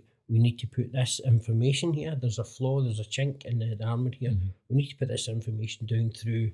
Get the GPs into So a seminar or again. something, or a learning thing or something. It's, I know they've got a lot on. We know that, Mhm. right? And it's a lot to take in, Mm-hmm. but we kind of keep this this So- looking through the. So what what has to what because obviously me and you spoke about it on the phone before, right? So what what has to happen for us if we can do it? We need to try and help you get to the the right people to contact. Now, there's, there's one thing that's I noticed off the side. Your car as well. You can't pick up your car. You don't know your car as well. Your car's been uplifted. So we're going to try and find out. We're going to help out where your car is as well. We'll try and get that sorted. But for this, you need help because you've not got enough strength to do this yourself. No chance. I don't know. no. So you want us to give you help with that to get you this because I know Bob will be right on this. Oh, Aye. see that? It's, Eh. well, we talked about it. Led on it. I see, it's- for the simple thing, the only thing I, they knew that I first thing I see is, is I'm 24 hours or the time for you, Paul, because I, Mm. I know it'd be like to get a phone call and I see, you don't sit there greeting him, pick the phone up. if I've got to stop and do what I done and put myself at the back of the queue like you done to make sure that that guy's all right, Aye. because I know exactly you, I know how you feel to do it, but we shouldn't need to, if, if you know what I mean. I know. We're nobody trained So self I think the whole point is we with us as well. We we're the whole point. And I started Green Sun. We started Green Sunrise together, right? And the Green Sunrise was all about collecting other people and services. Me linking you with other services. Now you you link me with services, but the whole point is we need to now get into a room together and say right, what is it you need to find out? Who is it you need to touch? Because you can't do this yourself, and I don't imagine you would be able to do it yourself. So we need to. That's your new account with us, right? And you're, we're now going to be on your side. Mhm. Now we spoke about what we're going to speak about now, and I don't want to obviously disengage from that, that situation, but we're going to speak a wee bit about. We've got plenty of time here. Loneliness, right? Now the loneliness. Have you always? If if has the loneliness got worse since your problems started? I say the loneliness was worse for the cancer Right. because obviously being in hospital such a long period of time, Mhm. I didn't see or really speak to anybody. And some friends were scared to come because they were scared what they were going to see. Mhm. Um, just because the the state I went in, like getting in the way. But uh, I remember my two friends came up, um, and I met them at the elevator. I was waiting at the elevator, and he stepped out and he took a step back. and went, "What the fuck?" And he went, "I was expecting you to look totally ill." I said, Aye. "Well, when I wanted to be here a couple of months ago, but." Mm. I made a big massive change. But even since getting home, um, there's one friend that I can well two that I can properly rely on, uh, and it's Mary and Jordan. Um, Mary obviously has her own family, her own Yeah. life and stuff like that, but she's she's always there. Um, she has BPD the same as me. Right. We actually met because I found out she had went with my ex, so Oh, we were fight, I was nearly fighting and everything. Right, but but then when I found out um what she was going through and stuff like that, and then we obviously found out we had the same illnesses, a lot of same childhood Yeah. experiences and stuff like Yeah. that. We're just totally connected. Um, Yeah. she's been a great help for me. Uh, but as I said, I don't like asking No. for anything. So this is what we speak about all the time, right? We speak about you. You have to be a pain in our ass. no. To to you need to be shouting out, and if you don't shout, you don't get. it. And I think I've spoken about it. If you sometimes you shout, you look like a maniac. We don't care if you look like a maniac. You need to ask, and you need to keep reaching out because we're going to help you. We're going to help you one hundred percent. We're going to help you when we can. Obviously, if we can, he always be there. Bob says he's there twenty four hours. He's no there twenty four hours. He will be there. Bob knows this because Bob's got to deal with his own stuff as well. And- where- where's the breakdown here, right? That all these facilities were running fine, Mhm. weren't they? Mhm. All these therapies, all these appointments, the GPs, things, everything else before this crap COVID appeared. Um, but all these fac- they were they were they were making appointments to half six, seven o'clock at night, mate, to get the waiting list down, right? Um, you went into A and E, you sat for two years, three years with a waiting list, mate. There's, an ambulance, ah, there's a friend of mine's an ambulance driver, man, gave it up to go to a different department because he sat for a 12 hour shift, he sat for 10 hours. Mhm. He couldn't have signed up and his ambulance couldn't go to somebody else because he was sitting on a waiting list. Mate, Mhm. You, you can't run a, an A&E with two people. Do you know what I mean? You've still got to hear the same amount, of, in a psychiatric ward, you've still got to hear the same amount of people because the nurses are watching somebody. You've Yeah. still got to run the place. These facilities can still run, Mhm. but the, the, at a different level, the big thumbs coming down into Oh, me aye. and putting the pressure on it. Mhm. It's people's lives they're talking about here. I know. That's what I'm saying. I, I was always going to jump in and say, like, even in my line, all our lines of work, there's people that, I mean, I've gone into jobs and been promised this and the next thing. And when you don't get it, you, I, I don't care as much. Like, you go in, you're keen. And that's probably what you're experiencing with the keen uh, nurses and that. It Beatson that they're still keen and they're caring and they're good people. But then on the other side, you've got people who don't care. They've, they've, their passion's gone out the job. Plus, the other side of it, sticking up for them a little bit, is they're not getting the money. They're all minimum wage. The government's giving them a clap on a Thursday night instead of putting an extra Aye. pound in their pocket. But the difference is, when I didn't do my job right, maybe I, I didn't weld a job right, it gets re, re can, but when they don't do their job right, there's people's lives at risk. Yeah. And that's the difference. And and again, I just want to say, like, we're, we're kind of seen as if we're beating these nurses up, and it's not because No, there are some really good, as you've said, but the ones that aren't are the ones that and this is the stuff I again to tie back. This is the stuff I rant about a lot. Is it's socialism, socialized healthcare. They are the doctors are getting their same wages regardless whether they do a good job or a bad job. So that breeds lack of care. Like you, you know, you're going to work, you're seeing the same people five minutes every appointment, and then you're going home and you're still getting the same amount of money. There's no back in my great granny's day. She says that home doctors just come and knock your door and see if you're all right. They Mhm. care, Mhm. and that's gone. And and that's What about that one? Mate, they have been. They've get, they're getting the, they're getting the wind took at them, aren't they? Aye. That buffoon that ran the country in year Mhm. stood outside number ten. We all done it Mhm. and clapped. Yeah. Now they've been slapped, isn't they? That is the best way to see what's happened to the NHS Yeah. and the nurses. Mm. But it's all gone privatised, See, mate. see, Beatson because I'm Neffy here. Obviously, is it NHS funded? Because I, I reckon. It's a charity. It's a charity. charity. Was it a charity? Aye. there you go. There you Uh-huh. Go. fundraising. I mate. kept wanting to ask. I was like, is it private or is it again? But that makes a lot of sense. That's just what I just said. Is Mhm. my grandma was told if you need an appointment Monday, four days later, it's because you've got the money, and, Ma- and if Maggie that's, will tell you that the, the fundraising that needs to go on in that place Aye. is, is takes more an effort than running the hospital, mate. Mhm. My sister works in the, we spoke of this in in Airdrie Hospice, Mhm. end of life palliative care. People are dying in all, mate, and that is all about eighty four percent of their funding came from public. Aye. The the beds and Yeah. the medicine is is supplied with the NHS. I, I just Everything else because the people that'll be working funding. there will be be people that want to work there. Uh-huh. and the people at the NHS that are going in, Like, the, the, getting that that's- minimum yeah. wage, and they feeling appreciated, and That's what I was saying as well. There's people like beauticians and that that'll come Aye. like after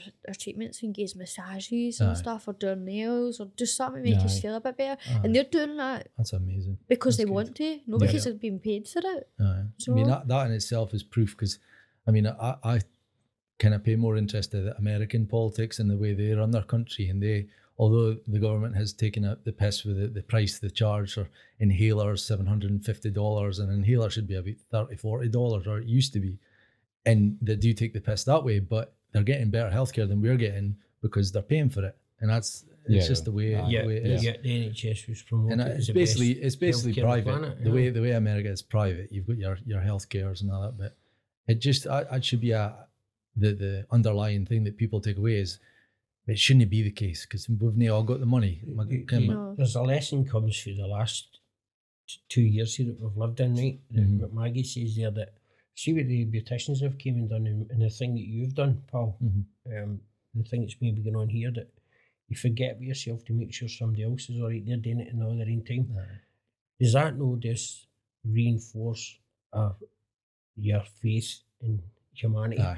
Yeah. Pe- people do that. And in the hear that. last two years when that's been took away from us, been orchestrated, not took away from us, there's a lesson in that to see instead that F you, Jack, I'm all right. Mhm. Make sure that that old boy there, Ben or whatever it is, is all right. Mhm. Make sure that you're staying in a busy street, pal. If people know about it, your friends, it's amazing that somebody's got their own life and their own mental health issues like your pal there and still comes down to make sure that how much easier is it, mate, if we Aye. just picked the phone up, if we did go and see that other person. Aye. Yeah. We're not getting paid for it. Mhm. But we all need help, didn't Aye. we, at one point? And it's uh See, uh, Paul's kind of asked you a couple of times, but we've kind of gone off. But what what do you do for for enjoyment, for fun? Do you do maybe? any- Um, Mhm. I clean. Yes. I, I think in the last couple of days I've, I've been trying to phone you to just to up to you everything all right. We're going because we're we were talking about like having structure to this episode, right? And we thought, right, we'll talk about it. We'll get some questions. I'll get to know you a wee bit more. And Father tries to like me answer. She's like, I was cleaning, and then, but but you're obviously cleaning. It's- Well, I'll tell you one thing, Maggie, you can get into my flat, you can have a bedroom, you can eat Plenty as of work much for fun you. as you want in for the next three days. No, Kevin wouldn't like that, mate. But uh, I, I did do that. Um, but don't get me wrong. Um, That's a vent and all, but isn't it? I think as well for the Beatson because what I'd started to do as well, I started like see doing face masks. Now it's something is so simple, Mhm. but I came out my skin was great because of it. Uh, so I've kept that up a wee bit, but I don't really I don't get out or anything. Mhm, Um, I haven't been able to drive because obviously the medication that I was on. I'm not able to do that now, but as I Mhm. said, because it didn't have an MOT while I was in the Beatson, Yeah. they've told it away, but they've not told me what it is. But who, who's not told you? Whoever took it. So we need to just find the postcode, don't we? Find the postcode and find out where it, if we can. Um. So, but that's what I'm saying. It's like because it wasn't MOT'd, but because it was parked out outside, like on the road. That's why they've clamped it and then took it a couple of days after So that. this is this will be in one of the pounds somewhere, isn't it? Well, aye, but Aye, that's what I'm it'll saying. When- so, like my When we need to contact them, mate, you also need to put the case across. Of why? Yeah, well, the story is obviously the, the story's there to tell, but But they will Mhm. ask. The, the unfortunate side of this, they need to ask for proof that you were in hospital. Mhm. They need to ask for proof about all these things. yeah, innit? that's think. I've been down that road with it, Aye, innit? been down But that we'll road. give them it. Yeah, that's fine. We'll give them it, Paul. Can So- you drive?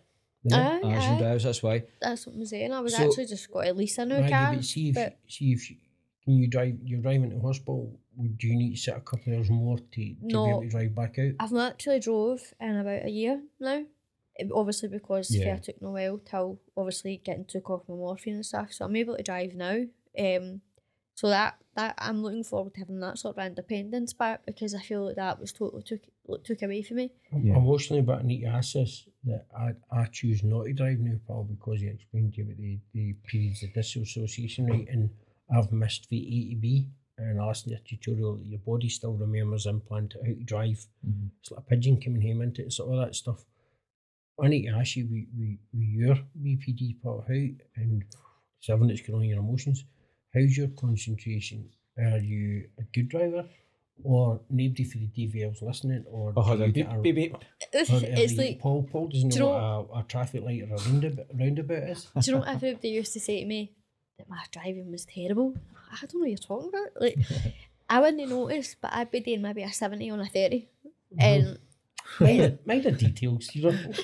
I should have said that, shouldn't I? No, but so listen, you- I would be driving over whatever the speed limit is anyway, right? But I wouldn't notice. And then, see, after I get diagnosed and I realised that that was one of the symptoms, for then on, I had to put myself into the car and keep reminding myself, Is right, that watch the your- speed limit. Was that your concentration, Maggie, or was that concentration thinking? because sometimes before even before I was diagnosed, I would be at Aldi's one minute and then I'd be at home and I'd be like, I don't know how I can't remember that drive there. Well, That's, you, you talk about that, well, didn't you? me and So, you but got you- long but- conversations to have if Yeah. you can remember. I don't know what I mean. But we, we spoke about the fact that you, you're now aware of it. You can actually grasp and say, right, okay, I need to slow down. I need to kind of drive at the See at the- least 40 or see, 50. see the thing I need to stop myself with driving, Paul. Um, I, I don't need to because you were a stay with it. That, I, it Yeah, kills me because I can't. We only stay. Arisen when my parents stay, and, and my east is a mile feature. Yep. The logistics to get that is planes, trains, and automobiles. Yeah, yeah. My mum and dad's eighty. I'm on a short windy Yeah. with them. Mhm. Do you know what I mean? Yeah. Sorry, mum and dad. Do you know what I mean? I'll week a steak pie for two years. But do you know what I mean? It's but I need to keep myself safe and I need to keep Yeah. public members safe. Yeah. I have no got the cognitive impairment to, to drive the now. And I wish I could, but um it's an adjustment again. And it, Mhm. it's it's the frustration it gets for you to be in the house yourself to get to the hospital and get back. It's so much easier for somebody to come pick you up. Or is there a is there a private ambulance on? Is there a service there that picks you up?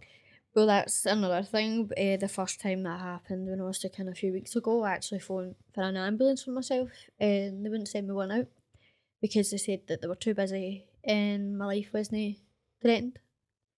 I said, right, okay. Um, and I didn't have any money for a taxi at this point either.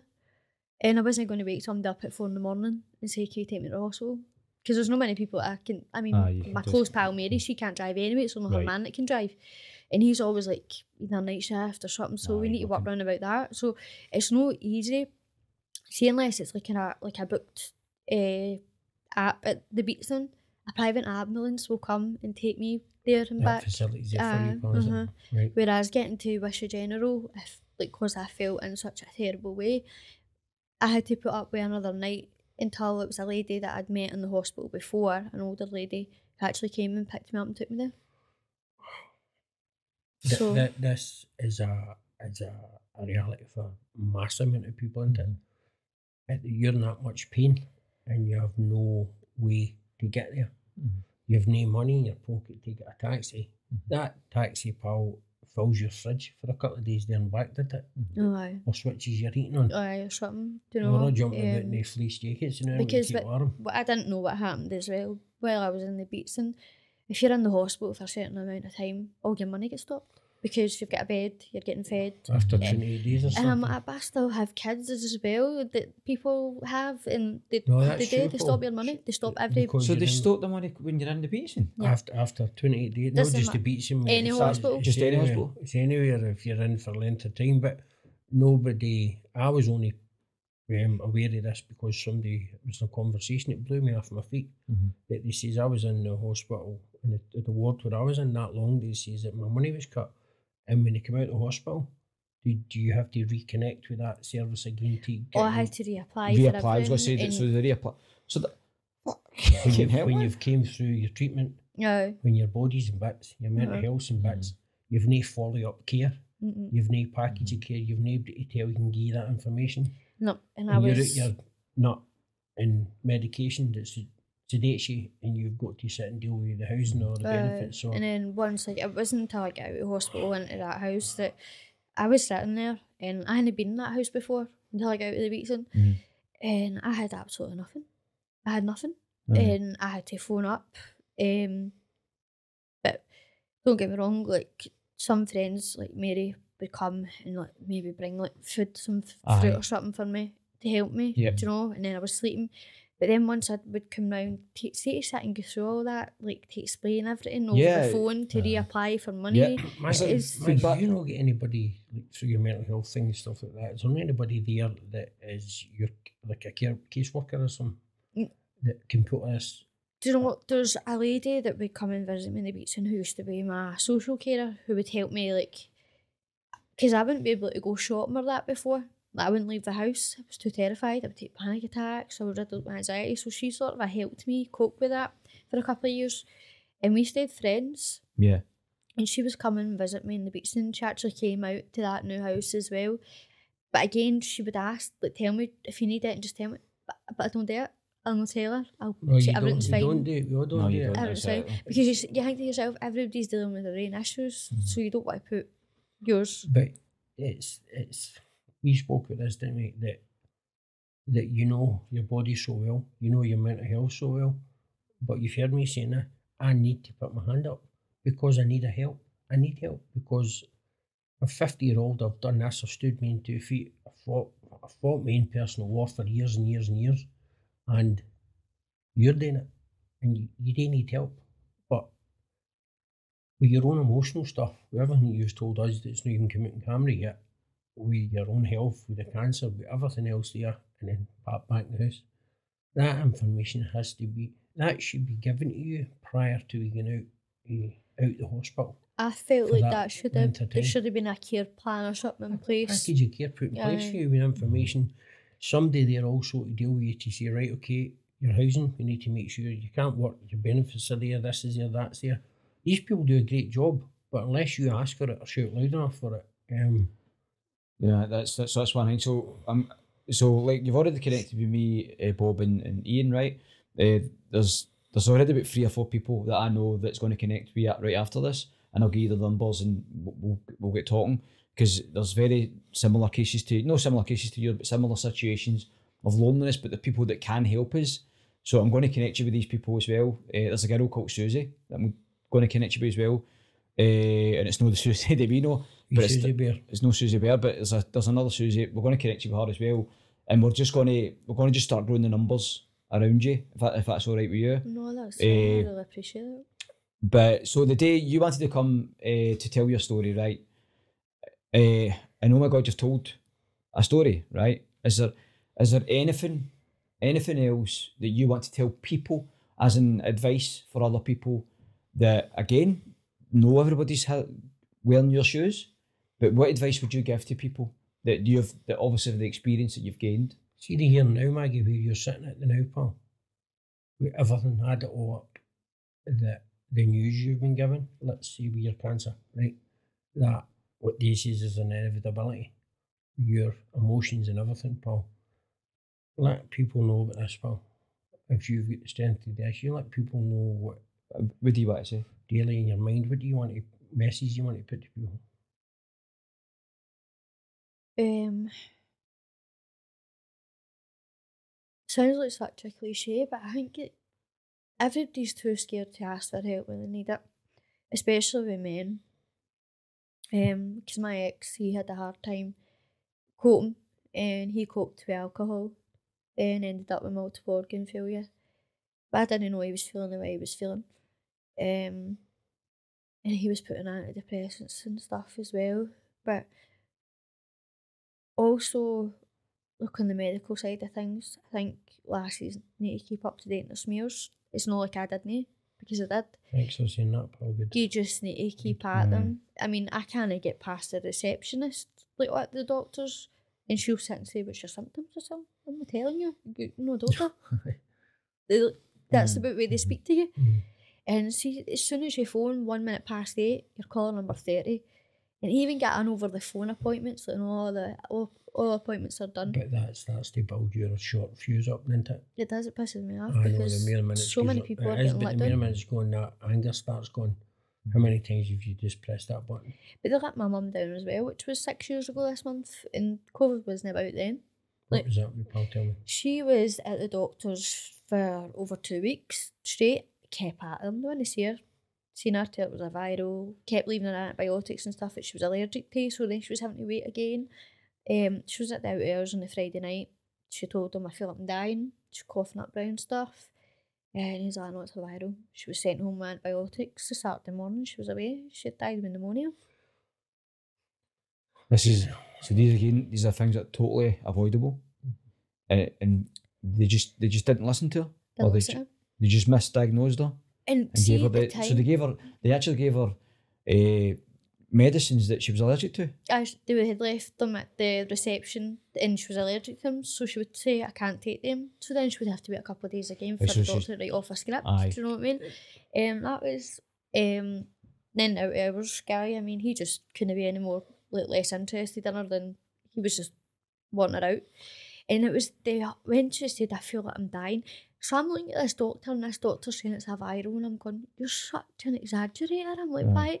Like I'm looking at my mum and like agreeing with this doctor, going with what that doctor's saying, and then saying next day my mum was away. Darling. See anybody goes in there in, in a vulnerable state, that you're putting yourself into, you're completely handing yourself over. Mhm. That- You're that- putting your trust in these doctors. I mean, I did. I wasn't listening to my own mum. I'm saying, You're such a drama queen, and that's a viral. And it wasn't. She knew how her body was feeling. She said it that night. She just said, I feel like I'm dying. Mm-hmm. there's a lot of people going to, there is, we're feeling it in the room, you're feeling it in here, the, the anger that comes in here. This, this, personally, I've seen this, see this is going to two friends of mine that's GPs, want to see this. Mm-hmm. There's two friends of mine that works in the Beatson, two different departments of Beatson, and I know they're the nurses that treat you, they're the super nurses that treat you, they're wanting to show their seniors Yeah. and they're following. This is going to my sister that works in the, the palliative care. And I know how these people are going. I know, I know how you are going to react when you hear this. Do you know what I mean? Because mm-hmm. it gets that backup. Yeah. When is this going to be made? When, when is this going to be listened to? Do you know what I mean? Because this, this is no, let's, you, cancer, you know how this is affecting, but you know what I mean? This is destroying you, isn't it? Mm. The, the emotional side, yes, everything is destroying you on this, pal. I had heard about cancer and stuff, right? You know, it's a really, really terrible thing, but seeing how you actually go through it or somebody else love goes through it, you don't realise just how horrible it is. Impact. And uh, it takes, it drains the life right out of you. Mhm. It does. I mean, I, I looked nothing like myself when I was first took into the Beatson. And see, when I look back in pictures now, I just think I look drastic. And they didn't actually think I was going to make it through my treatment. Mhm. So, see, even just finishing my treatment, the nurses and the doctors all came down with me um, and let me ring the bell just for finishing the treatment. And they were all crying and everything Oh, because I walked in there not able to walk. But I was able to walk down and ring that bell. I know. I've seen it. I've seen the Maggie, videos. see if you, for the start of that GP, do you getting listened to? Do you getting the treatment? Do you getting through? Do you getting left in the hospital? Uh, the ward in the Beatson, for the, for the, the GP came and dealt with your coil, for all that stuff. If that treatment had all went the way we hoped it should have went, um, and the way it should go, yeah, because all that's put in place Mm. to the stage for the into the Beatson for the care that you've got. Let's see, you've got that care straight across the board for all the nurses. On that, even still getting to the the, the diagnosis of your cancer, is it? Would, how would you feel different on that through all that being all put in place? The care package after coming out to the hospital to your home. Do you find that that obviously it would have made a difference? You, I need to, you speaking for that. How much would that have took an impact and you and helped you in that?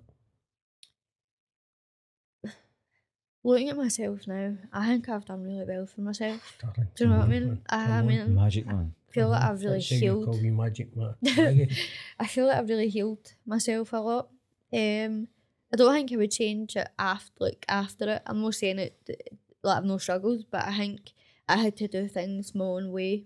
Um, because it's hard, especially with anxiety and stuff. So you have a stranger come into your house and you don't, I mean, it takes me a while sometimes to open up to people when it's to do with my own health. Mhm. But I see if it's me dealing with somebody, I'm right in there. But for me, I can go anxious, I can stutter, I can was in a motor 10 minutes and my wallet disappeared. That lies the camera.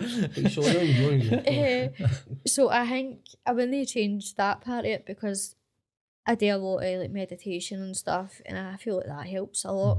Um, there's also a thing that I've done. Um, there's a lady that volunteers in a hospital. It's called Wellbeing. Now it sounds so like such a simple thing. She'll tell you like to close your eyes and tell you where to imagine yourself and all that. I walked out that that um therapy group thinking that I took a diazepam. That's what we had felt. So it's not always medicine that we need to turn to. No. Yeah. Do you know what I mean? Um, there's so many things that we can do that See, can the- heal ourselves. See the connection that Paul's talking about you get for, for this, for, for having an understanding, for you talking about human emotion, how it affects us, all this, the connection I I've made with you this morning, or this er has only started for us, Paul, trust me. Um, it isn't medicine that gives you that into no, Paul. There's er no any substance that you'll take, there's no any alcohol, there's no outside buzz or anything at all you'll do your behaviour or end adrenaline fix Yeah. that can get you close to what human compassion and love can give mm. for that. This there's a I'm speaking on your behalf here, Paul. Ah, there- Aye. there's a there's er a a lesson to every single person that's li- oh, he started greeting me, the first person to greet me. There's a lesson that needs to be listened to every healthcare professional, GP, doctor, nurses, everybody that's maybe getting the thumb screw turned down and the pressure put on them into it. Yeah. That Maggie here, wee Magic Maggie here, has just testified for the last hour or so how the human spirit and resilience and adversity and dealing with all this yourself though. Um, let's give credit to people, people "Oh, you've done this all yourself. eh?" For a young age, you've been through it and through it and through it, pal. Um, how you're still here, darling. And we know about this. We talk about the, the suicide stuff. How you're still here, darling. Uh, my heart comes after you when I've tried it. That you have no idea for now on the impact that you're going to have on people. And see if folk don't listen to this. And shame on you, don't listen to your story because you've only scraped a barrel here. Yeah. pal. There's a lot more coming here. You you got- thanked you thanked me. We both picked you up and Ian was getting his ear here. You thanked us. This is a massive privilege for us. For what, man? You for what you're doing. us, man. Sitting next to you is, is, Honest to goodness. the biggest thank you, man, I'll ever Mm-hmm. be graced to be in your presence, pal. I'm going to put an appeal out here, Mm-hmm. and it's just coming into my head. You spoke about earlier, how much blood did you have to get every day? A lot. Um, the thing with my blood as well, I'm rhesus negative, so I can Monkey donate blood. to anybody. I can donate to anybody. Aye. Aye. So I'm asking people to put an appeal out here Mm-hmm. that to get your sleeves up, people, and let's let's deal with this because we're dealing with you in the forefront here. We're dealing with you sitting beside us now. That- Well, that's the thing, Bob. You're right. So if there's anybody that's watching that can that can help us, reach out and please, 100 percent help us. Let's get connections. Let's see if we can. Again, I keep talking about colliding and collaborating. Let's get together, man. So contact us. Uh, you know where I, where you'll get me. Uh, if it's on a, a comment via Facebook or or TikTok or YouTube, whatever, Twitter, If whatever. you've got an inclination, or Send anybody been through stuff like this yourself, and you think you can make a difference to pick the phone up or chat the door and saying, "Can I go into your messages, pal?" or anything at all. I'll say one thing about my mental health though. See, for such a young age as well, see all the times that I felt or had been suicidal. See the day they told me that I had stage three cancer, I was desperate to live. Yes, Do you know what I mean? Good on you, So I know you need that. yeah, hey, beat, beat that. Aye. Eh? I As well told as- you that earlier, darling. You're not dying. You, you, you, you.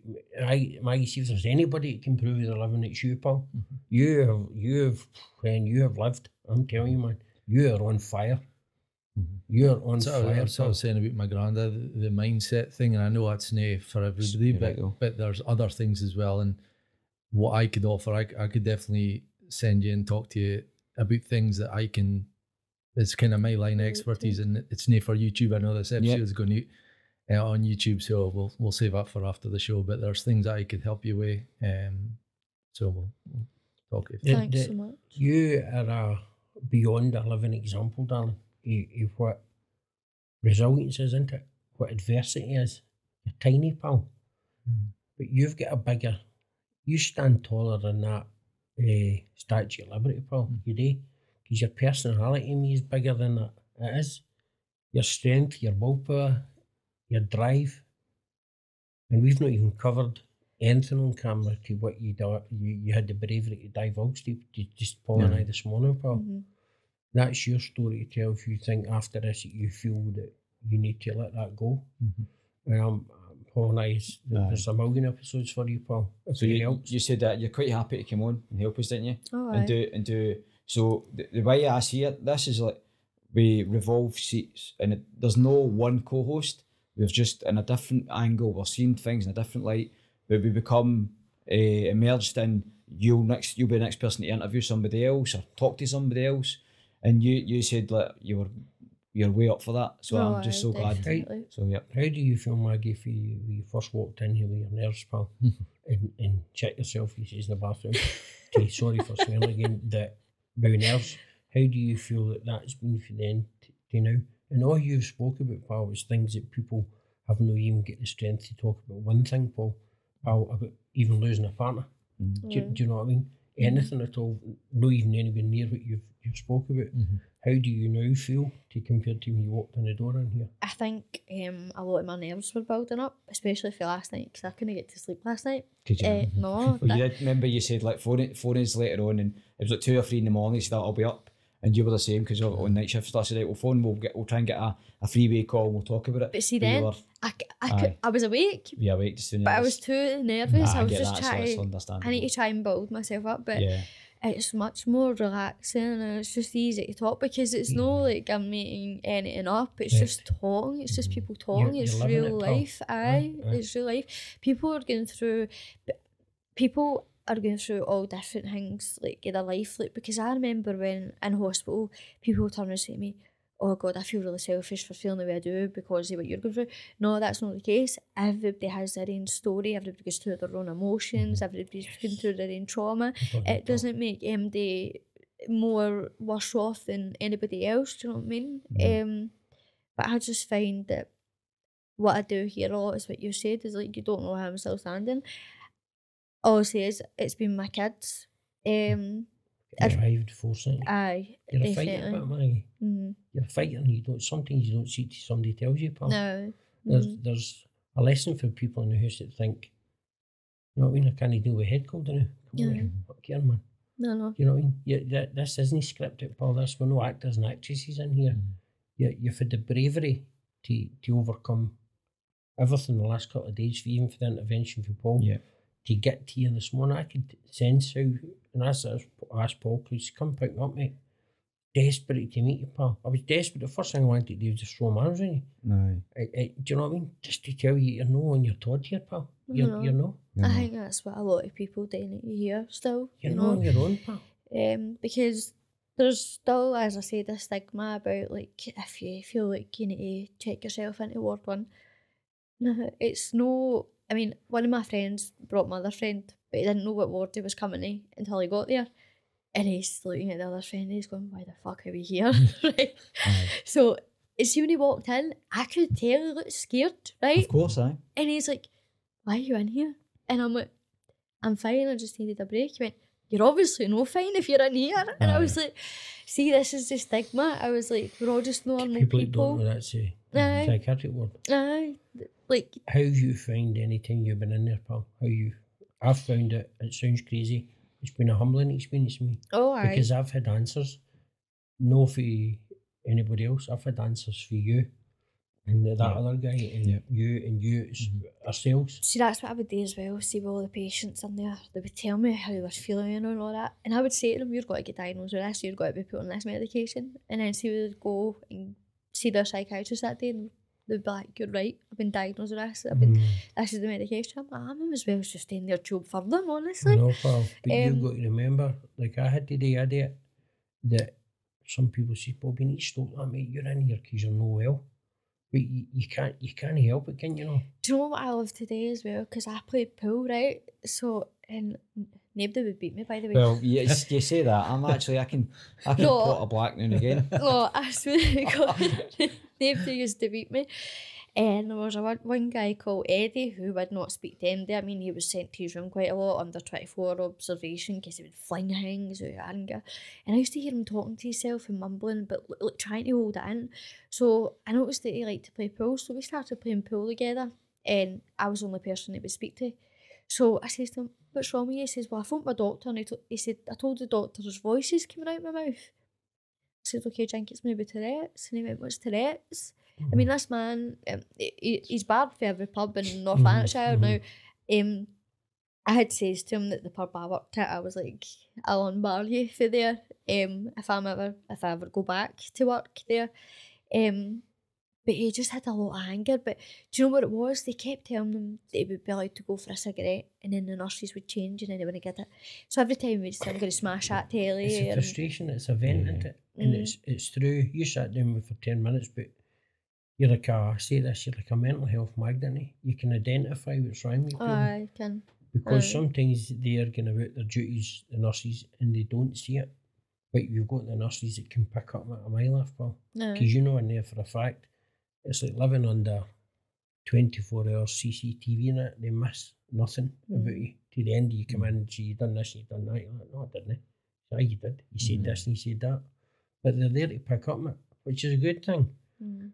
But I've done what you've done. You have de escalated situations, I've picked up on things. Mm-hmm. But, and it's only understand you've got there because you are living that experience, pal. Mm. You Mm. shouldn't need to do that. But it doesn't turn make you feel better, doesn't it? Oh, it definitely does. It does. It sometimes takes you away from yourself because you don't know, you don't realise how long you're, you don't realise how unwell you're Mm-hmm. until you see other people. And then you automatically do that, I can't leave you behind, isn't it? Mm. No, It's that I can't leave a man behind mentality, isn't it? no. Because you know how that feels. How did that guy Ben feel in the hospital? Was it Benny's name? Benny, aye. I Benny's mean, been trying to run for the police for five years and she's just dubbed him in by the way. Right, sorry, Benny. it's not that. I mean, he he asked me. He'll say, "Right, when we leave here, he's like, you do the cooking and I'll do the cleaning." He'd say, Oh, or the opposite. And see the day that I was leaving, he didn't believe me the full day, and I'm like, "Oh, Benny," I'm like, like, I was trying to prepare him for it, and then Mhm. see when he realised that I was leaving, he burst out greeting and says, It "But you're my number you, one no, pal." innit? Oh, they got it, you know. Aye, Aye. it did. It actually made me know why to leave. Aye. Like, I didn't know why to there'd leave been there. a stage that you thought you were letting him down, weren't you? Aye, I did. So that's how. See, when I went back, um, obviously when I went, I was back in for a couple of weeks with my bladder. I couldn't believe that I'd showed up. But Mm-hmm. he's been told that he's getting his own house when he leaves there. He's no, he's getting put into a care home, and Oh, that right. breaks my heart. Mm. I'm Aye, like, so they, they maybe, Well, I we just, if So that's the rather than case, we just- just really hope that there's the right staff's in it for him, innit? and he he's not even care. that old. It's Mm. like it's because he was put in there because younger ones were getting in, knowing what medication and all that he was getting, going in stealing his medication and stuff. And I think that none of his family were really willing to take him in because he, he has a lot of work, but I didn't mind that. It kept my mind occupied Yeah. as well. I think you, you need to, well, for me, I had to be kept occupied. There's a, there's a selfishness through ignorance? Mhm. That I think, see these professions, we're talking about the surgeons and all these people that write us off. I wonder what happens. And we know the answer to this, didn't it, when it lands in your plate, Mhm. didn't it? When you've got the power, let's say, to do surgery, to give you treatment, to, to override the budget and stuff like that, isn't it? Yeah. That is no the case. Mhm. You're a human being on this planet. We're the only species on this planet, by the way, needs to pay to stay here, don't Aye, I know. I know I, that's, I, get, I need to put this. that's another it- it's mate, do you know what it's like? It's like I get told this last night. I get told this morning. I text to mention this. Um, this wee philosopher, didn't we? It seemed the clocks went back in October. We went back to 1939, didn't we? Think about it, we, we haven't we? I don't know what that is. No, but it seemed the clocks go back, Paul. Back to we went back to pre-war stages that we went back the way instead of progressively went forward. Yeah. The progression in medicine for then to now, Mhm. progression in therapy for then to now, and everything in life, they're taking away your right now to live. And Mhm. Aye. innit? It's getting to that of- stage. Yet you're still fighting. You're still now here, Mm. a tiny wee dot, a wee tiny Yeah. fish in that giant ocean, fighting that battle across the board here, and we're still trying to put a message out.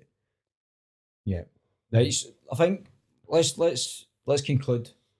Uh, again, just a massive, massive thanks for coming into green, the green room today for Green Sunrise.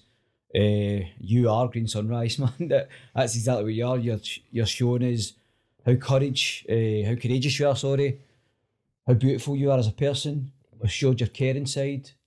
What do you want to happen from now? And I know it's a hard question, but what, what do you want to do? What, what do you need for it to happen? Once you start in cleaning business. Go on, you, sorry. I just want to live. I know. I'm just desperate to live. but don't stop, Aaron Maggie. No, I'm not. Don't you don't stop. You don't give in. That's right, pal. Because nobody's wrote. I've not wrote you off. Nobody's wrote you off. You get told something, but you've not been written off, pal. Mm. You haven't, pal. You understand that you can phone us, contact us. This this podcast is going out as magic, Maggie. It is, pal. Yeah. No, I really, really Everybody- appreciate The it. audience Yeah, is Magic Maggie, be is going to call you wee Magic Maggie. No, I feel I feel really grateful, honestly, that you've contacted me. I mean, Listen, it's we we're you don't need to feel grateful. You have no idea. Yeah. And the people that's Really. listening in here that's felt ever for you today, and hopefully the healthcare professionals and so on, and all these people that have put the negative back across to you, some of these people that really are good at their jobs, take this on board and can hopefully bring it to somebody else's attention, can probably write an email or say, look, Let's- you know some go and watch that and tell me how you feel. Go and watch that for the next two and a half and then tell me how you feel now. mm, Because it's it's no scripted into it, pal. no. None of not. this has been you kind of Mhm. again the breakdown. You right, we'll talk about this and talk about that, and it's just all come out. And the message in here, wow, you've nearly had me greeting. I'll tell you, pal, and that's a, we spoke about it earlier. innit? To get that emotion up has been dormant in I us, know. isn't it? It is. Right, so uh, you going to come for something to eat with before we take you up the road? You better get a wee drink, wee coffee or something like before we take you home. You all right with that? Aye, that's We'll- fine. we'll- aye. I'll take you home and uh, and you know to pick up the phone if you want to talk. And we're going to we're going to contact you anyway. We'll But contact see you. that we, we spoke about it, didn't we? We spoke about this before. Can you uh, can you identify with that? Does that resonate with you? It's easier said than done and to pick Yeah. the phone up, isn't it? It is. People say, "Oh, just pick the phone up," um, but sometimes it does take us. It does take if we don't hear from you two or three days, Aye, we'll bet your donuts till you pick the phone up. I need to give myself like a pep talk. Like, Yeah. You you do you know what I mean? Yeah, I know. But I you know. did, but you did that go away and all, didn't you? So you spoke about it. You Aye. shut the No, phone we off. we spoke. We me and you spoke about it before. We came in. We you we wanted structure. We wanted like questions that we knew we were going to ask you. And I think half the questions I've got in my pocket were, weren't even asked. I know. Do you know what I mean? So we just said, do you know what? Let's just breathe. Let's just go, go with the flow. Just timing is Yeah. perfect. Any of And- the trees you wouldn't be able to identify with picking up nothing if it wasn't coming out as clear as you've you've, you've put it across. If it wasn't being Yeah. as blunt and honest as, as you've been, and I know, Paul, this this what I spoke about, what Paul opened up with. You know, this is going to drain you, but I hope this has took a to an extent took a massive burden off your shoulders that you've actually. The strength you've had to speak about this, Paul, the day Aye. when No, you thank spoke you about so your ex partner that the biggest problem with males and the biggest problem with male suicide is they can't speak. Mhm. You should be able to, shouldn't you, Paul? Oh, you aye, should be able definitely. I think they need to feel like they're the strong ones. Eh, male or female, Paul, Aye. doesn't matter. For, even for kids that you dealt with for that that age, you that trauma started for you, for that age, we should be able to speak up, Mhm. and there should be somebody there to listen to us, shouldn't they? Mm. Well, be it adult or well, be it professional adult, whoever it is, because you're not saying it for no reason. No. That was uh, I liked when you said that about the male thing. I've I've talked a lot about that on my podcast, but today is the first time I've met you, first time I've spoke to you, and I'm kind of when I when I do my own shows, I kind of like that when I, I meet somebody for the first time face to face on the screen because it's raw and and although I'm the that's my thing. I'm not very emotional. Like and I got like but your stories like heart hit and and it wouldn't just be us in the room today, people will listen Yeah. and I'm sure there'll be plenty of people contacting you. Uh, but it's sad that this is what it's got to come to that we and and wh- what's the hospital called again? But The Eh, big- Beatson. Beatson's, Ah, uh, that Beatson, yeah. they are doing such good work, but it's sad that it's got to be us. You know, the government that we've, Yeah. we've harped on a, a lot about it, and and I don't want that to be the underlying tone because this is Yeah. bigger than that. But we're all getting together, what Paul's doing, and we've got good visions for the podcast and getting numbers out and getting a community Yeah. built. And to me, that's if there's a chance, that's where the chance is because Right, as a- you can testify, it's, it's not coming from elsewhere. It's a sad state. So Yeah, so that's all good. So we'll, we'll, we'll finish that today. Thank you again, Maggie. Magic Maggie. Yeah. As Bob has christened you with that. We magic Maggie. Wee Magic Maggie. Thank you so much for coming on, darling. cheers. And this isn't this, this isn't the this isn't the last one. This will be just the first of many.